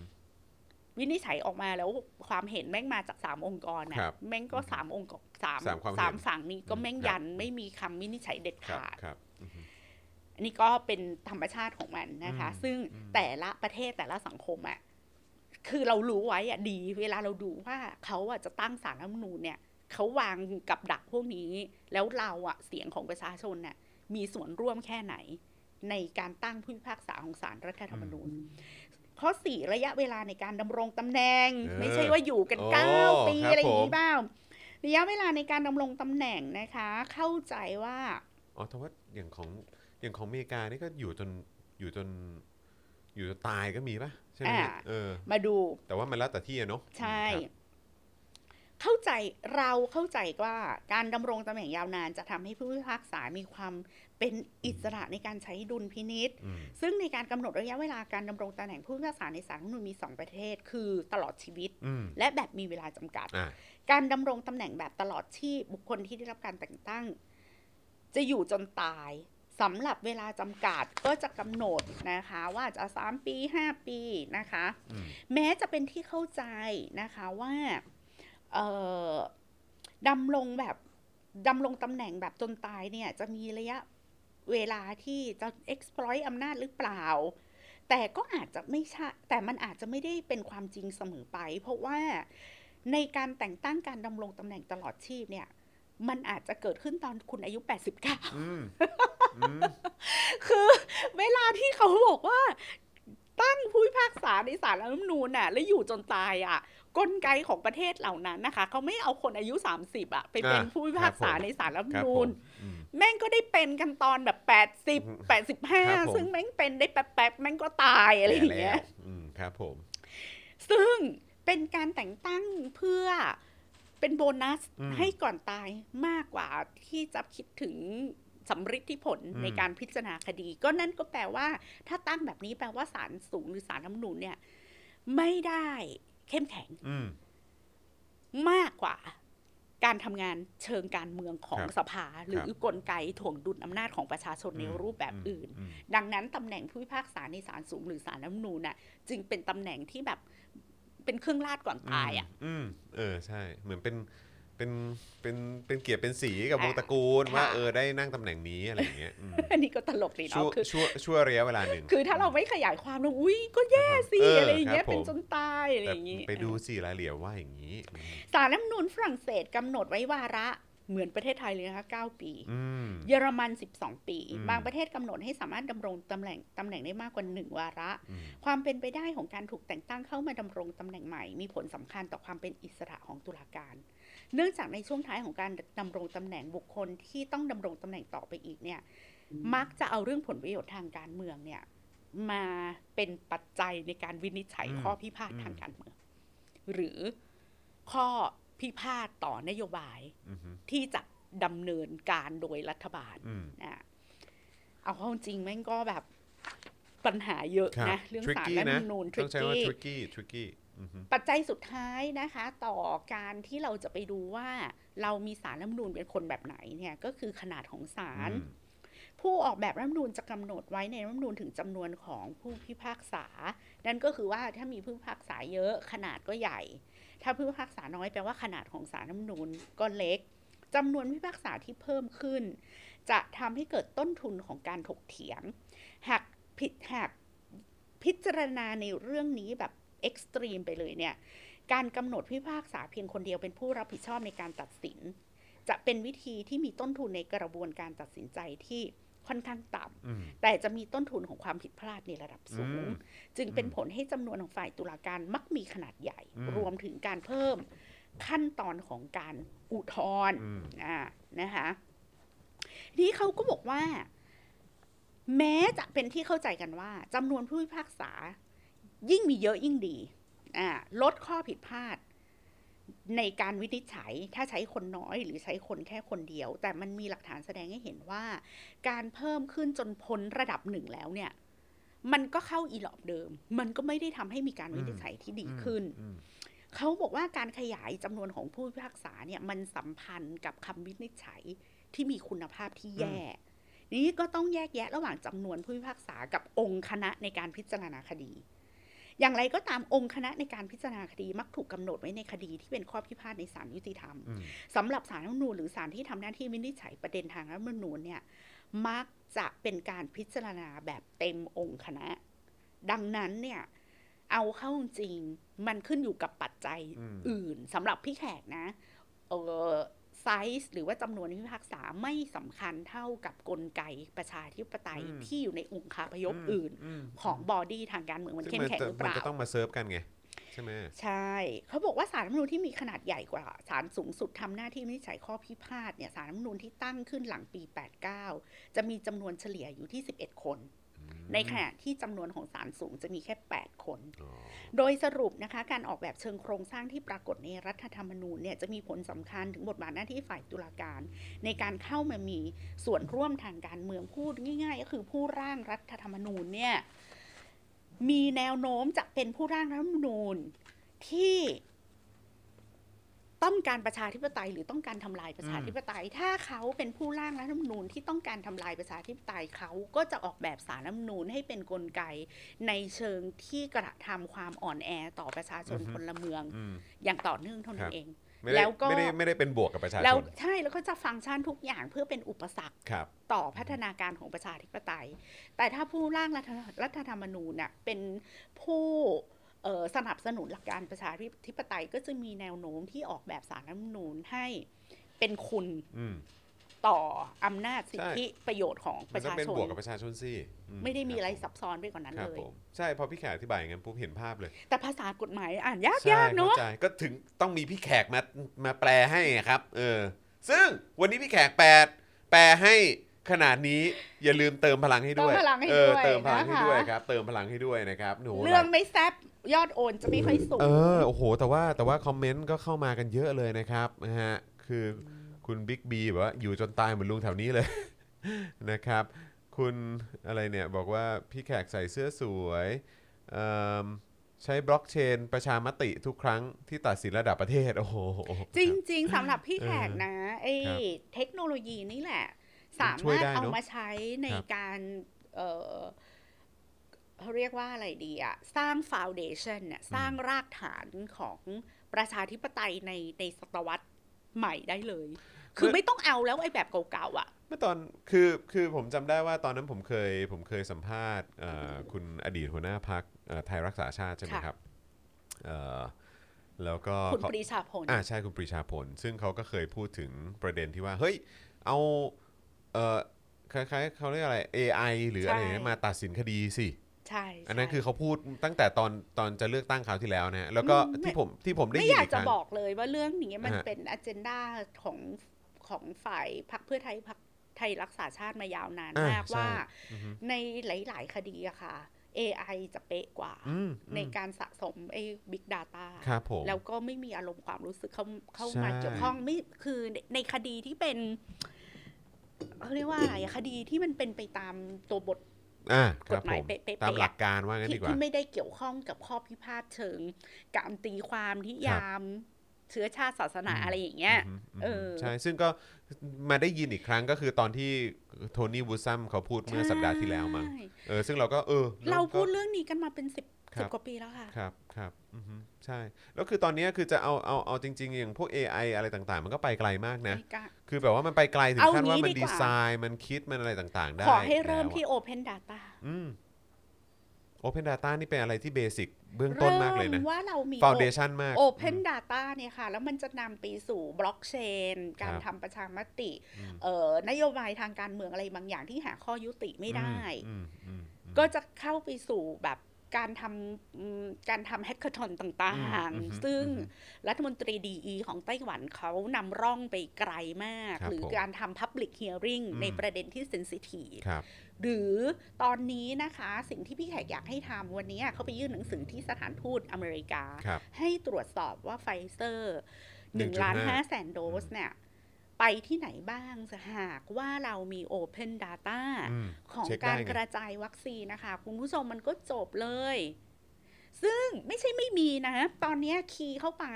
เราจะเห็นเลยว่ามี Johnson & Johnson เข้ามาฉีดในประเทศไทยด้วยอืมซึ่งไม่ใช่ Open Data ของเรา เป็นครับ Open Data จากประเทศอื่นครับผมเป็น Open Data จากบริษัทวัคซีนครับซึ่งของเขาโปร่งใสไงอืมเขาก็มาเลยว่า แล้วคนก็เอ้าทำไมมี Johnson & Johnson ในประเทศไทยอ๋อเป็นของฝรั่งเศสเขาเอามาฉีดให้พลเมืองเขาอะไรเงี้ยครับครับซึ่งเห็นไหมคะ อะไรที่ไม่อยู่ในประเทศไทยอะ เรายังเช็คได้เลยอืมแล้วเพราะเหตุใดอะไรที่อยู่ในประเทศไทยเราถึงจะเช็คไม่ได้อืมเราขอเรียกร้องให้ศูนย์บริหารโควิดค่ะอือฮึ ทำ Open Data ให้เราเข้าไป trace ได้แล้วว่าตอนนี้มีวัคซีนทั้งหมดกี่โดสอืมเป็นยี่ห้ออะไรบ้าง และอยู่ที่ไหนกี่อืมโดสฉีดไปแล้วเท่าไหร่ ใครได้รับการฉีดอะไรอืมคุณไม่ต้องออกมาแถลงบ้าๆบอๆทำ Open Data ให้คน access ถึงข้อมูล ฐานข้อมูลเกี่ยวกับวัคซีนทั้งหมด คุณมีหมอพร้อมเพื่อการนี้ไม่ใช่เหรออืมใช่สิ แอปหมอพร้อมอะควรจะเป็นแอปที่เราเข้าไป trace ได้หมดว่าตอนนี้วัคซีนมันอยู่ที่ไหนอยู่ในมือใครอืมอยู่ในแขนใครอืมอืมอืมแค่นั้นเลยใช่ครับคือปัญหาของประเทศไทยตอนนี้คุณผู้ชมมันไม่ใช่ปัญหาใหญ่ปัญหาหนักปัญหาซับซ้อนเป็นปัญหาที่พี่แขกเชื่อว่า ระดับคนจบปริญญาตรีทั่วไปอะเข้าไปทำงานได้อะ เข้าไปอืมแก้ไขปัญหาบ้าๆบอที่เกิดขึ้นตอนนี้ได้อะอืมอืม ไม่ต้องใช้อัจฉริยะหรือคนเข้าใจการเมืองอะไรที่ซับซ้อนเลยนะอือฮึแค่เคลียร์เรื่อง Open Data ได้จุดเดียวอะอืมจบละ เปิดอะไรได้อีกเยอะเลยอจบละอืมครับ ผม ไม่ได้จะไปเอาใครออกจากอำนาจ ก็จะได้รู้ว่าปัญหาอยู่ที่ไหน แล้วก็อืมเข้าไปซ่อมให้ตรงจุดอืมแค่นั้นเองอืมมันเหมือนคุณน้ำรั่วแล้วค่ะมิเตอร์น้ำคุณก็แพงขึ้นเรื่อยๆ สิ่งที่คุณต้องรู้ก็คือว่ามันรั่วที่ไหนจบอืมอืมจะรั่วที่ไหนก็คือต้องเปิดเปิด เปิดผนัง ขุดดินออกมาให้หมดไอ้อะไรที่ถูกฝังอยู่ในผนังท่ออะไรที่ถูกฝังใต้ดินก็ต้องแงะออกมาให้หมดเพื่อที่จะไล่ไล่น้ำเคยเห็นเขาไล่ดูน้ำน้ำรั่วที่ไหนในท่อประปาบ้านเราไหมก็ทำแบบนั้นแหละอืมอืมอืมแค่นั้นเลย ไม่มีอะไรซับซ้อน สุดฮะอืมประเทศนี้แขกว่าต้องได้วิศวกรมาเป็นนายกสักคนหนึ่งอะคุณชัดชาติเนี่ยคือต้องการวิธีคิดแบบวิศวกรแล้วว่าอืม คือมันรั่วตรงไหนก็ต้องแก้ตรงนั้น แก้ตรงนั้นแล้วก่อนที่จะรู้ว่ารั่วคือ มึงต้องเอาทุกอย่างอะออกมาจากที่มืดก่อน อืมอืมใช่ใช่มันมันมันเขาเรียกว่าอะไรอะ มันอยู่ในที่ลับมากจนแบบว่า หาไม่เจอสักเหมืทีอนหรือพี่เข้าแขกถึงข้อมูลพี่ยากแขเหกลือปเกิลูนกบ้านที่เชียงใหม่ตอนเนี้ยอือฮึก็บอกวิศวกรว่า ขอเดินระบบลอยหมดอืมพี่ไม่ต้องการฝังอะไรไว้ใต้ดินหรือใต้ครับผมผนัง เพราะใช่มันเพราะเมถ้านมีเทปัญนหายากจะได้ ถ้ามีปัญหาจะได้ซ่อมได้เลยไง เหมือนการการเมืองก็เหมือนกันทุกอย่างต้องอยู่ในที่แจ้ง ใช่มันถึงจะแก้ไขได้ไม่ใช่ตรงฝังจุดไว้ใต้ได้รวดคอนกรีตเร็วครับเออเออเราครับไม่ผมเอาระบบฝังท่อไว้ครับผมในผนังมันอาจจะสวยก็จริง ใช่ แต่มันดูแลลำบาก ใช่ใช่ฮะแต่ว่าไอ้ ดูดูแบบสวยๆ แต่ว่าถ้าข้างในแบบว่าเละเทะตุ้มเป๊ะมันก็ก็ไม่ซ่อโอมเคทีนะแม่ฮะงต้องทุบผนังไปกี่จุดอะใช่สู้มึงเอามาติดรอยเดินรอยข้างนอกนี่แหละใช่เอาให้เห็นชัดๆโปร่งใสนี่แหละเคลียร์แต่มัที่สุดแล้อาจวจะน่าเกลียดนิดนึงแหละ ใช่ถูกต้องครับนะฮะอ้าวโอเคครับผมนะฮะเดี๋ยวมาเติมพลังทิ้งท้ายกันหน่อยดีกว่านะครับ นี่นะฮะอย่าให้เสียชื่อพี่แขกนะคะเดี๋ยวต้องพี่แขกมานี่มันไม่มันไม่ ควรต่ำกว่า 30เอนะคุณอผู้ชมครับผมนะฮะเติมพลังเข้ามาครับทางบัญชีกสิกรไทยนะครับ 0698975539 หรือสแกน QR Code ก็ได้นี่ไม่นะพคอรับ ค่ารองพื้นพี่แขกนะโอ้โหครับผมเติมเลยฮะเติมด่วนเลยครับ เติมพลังให้หน่อยครับนะฮะเติมเข้ามานะครับทางบัญชีกสิกรไทยนะครับ ทุกๆทท่านที่ฟังอยู่กันตอนนี้นะครับ ไม่ว่าจะเป็นทาง YouTube Facebook นะครับทาง Twitter นะครับทางเอ่อ Periscope นะครับทาง Space นะครับแล้วก็ทาง คลับเฮาส์ด้วยนะครับ ก็เติมพลังเข้ามาได้นะครับสำหรับ Daily Topics Exclusive ของเราในวันนี้นะครับนะฮะออกมาที่แจ้งเยอะแล้วครับ แต่อำนาจเอาผิดฝังกลับไปอีกเออคุณแอลปาชิโนบอกมานะครับ คุณชัยมงคลบอกว่าโอนให้แล้วนะครับ บัตรต่อสมาชิกไม่ผ่านอ๋อเดี๋ยวอ๋อนี่คนเอ่อเอ่อคุณชัยมงคลเขาอยากจะสมเป็น supporter รายเดือนค่ะเออคุณไมเคิลบอกว่า สั่นกระดิ่งน้อยรอบไปคนฟังเพลินๆเลยลืมโอนอ๋อขอโทษฟังเพลิน เอาเอาเอาสั่นใหญ่เลยสั่นใหญ่เลยอืมนี่นี่นี่นี่นี่นี่นี่นี่นี่นี่นี่อ่าโอเคไผ่ทองมาแล้ว นะฮะเอ่ออะไรนะฮะยิ่งกว่าใต้พรมอีกนะเนี่ย ใต้คอนกรีตเลยเออนะครับ คุณภูมิบอกมา แม่แขกเล่าเพลิน พี่จอนหาจังหวะเบรกลำบาก เอ่อผมก็ฟังแล้วก็แบบเขาเรียกอะไรก็ en เขาเขาเรียกว่าอะไร enjoy แล้วก็อินตามไปด้วยครับนะฮะเพราะว่าอย่างที่บอกแหละวันนี้โชคดีมากที่พี่แขกมาอธิบายให้ไอ้ไอ้เรื่องยากๆให้แบบสามสามารถเข้าใจได้ง่ายด้วย เพราะว่าคืออีกความยากหนึ่งก็คือภาษากฎหมายแหละครับภาษากฎหมายเออนะครับแล้วพี่แขกก็มาอืมมามามาเหมือนแบบเหมือน ถ้าถ้าเอาตรงๆ ก็คล้ายๆ เหมือนถอดรหัสให้เราอะฮะ คือนักกฎหมายเขาจะเขียนหนังสือแบบครับรัดกุมที่สุดนะใช่รัดกุมที่สุดที่สุดใช่แล้วบางใช่ ทีมันเป็นประโยคเชิงซ้อนอ่าแล้วก็อ่า พูดซ้ำอยู่นั่นแหละเออออะไรอย่างเงี้คยรับผมเขาเข้าใจจะทวนอะครับทวนประธานของประโยคตลอดเวลาอ่าใช่ใช่ใช่มันใช่ก็จะใช่ยาใช่วแล้วก็ใช่แบบเราก็เหมือนอ่านซ้ำใช่แต่อันนั้นคือเขาร่ำไปอย่างที่เป็นพี่ความแขกรัดบอกมันกุมคือรัดแบบกลุ่มจริงแบบการเขียนหนังสือของนักกฎหมายอะนะๆคะใช่ใช่คือเอ่ออีกอังคารหนึ่งก็จะมาปิดซีรีส์เรื่องตุลาการพิวัตรละครับเพื่อที่จะทำให้เราเข้าใจว่า เราควรจะมองศาลรัฐธรรมนูญหรือองค์กรอิสระ ซึ่งเป็นองค์คาพยพหนึ่งของการเมืองไทยอย่างไรอืมและในอนาคตถ้าหากจะมีความเปลี่ยนแปลง ในการแก้ไขรัฐธรรมนูญหรืออะไรอย่างเงี้ยค่ะ เราจะได้วิจารณ์ได้ถูกจุดครับแล้วคเราบจะได้รู้ว่าความสัมพันธ์ระหว่าง ถ้าเราจะมีทั้งศาลรัฐธรรมนูญเรามีทั้งไอการเมืองของนักการเมืองในสภาเนี่ยสองสิ่งเนี้ยเราจะ balance อำนาจของสองสิ่งนี้อย่างไรอืม บนเหตุผลอะไรอือฮึบนเงื่อนไขอะไรอือฮึซึ่งเงื่อนไขของสังคมไทย ซึ่งประชาธิปไตยมันอ่อนแอมาก ถ้าถามพี่แขกอะพี่แขกก็มีแนวโน้มที่อยากจะ endorse การเมืองเสียงข้างมากก่อนอืมอืมอืมอืมก่อนที่จะไปแบบเออกลัวว่านักการเมืองหรือพรรคการเมืองที่ชนะการเลือกตั้งมาจะ abuse ครับจะกลายเป็นจะ abuse อำนาจรัฐสภาหรือจะ ไปเออเผด็จการรัฐสภาอือฮึอะไรอย่างเงี้ยพี่ไข่ก็แบบโอ้โหโอ้โหโอ้รอให้มันมีการเลือกตั้งอืมติดกันสักสี่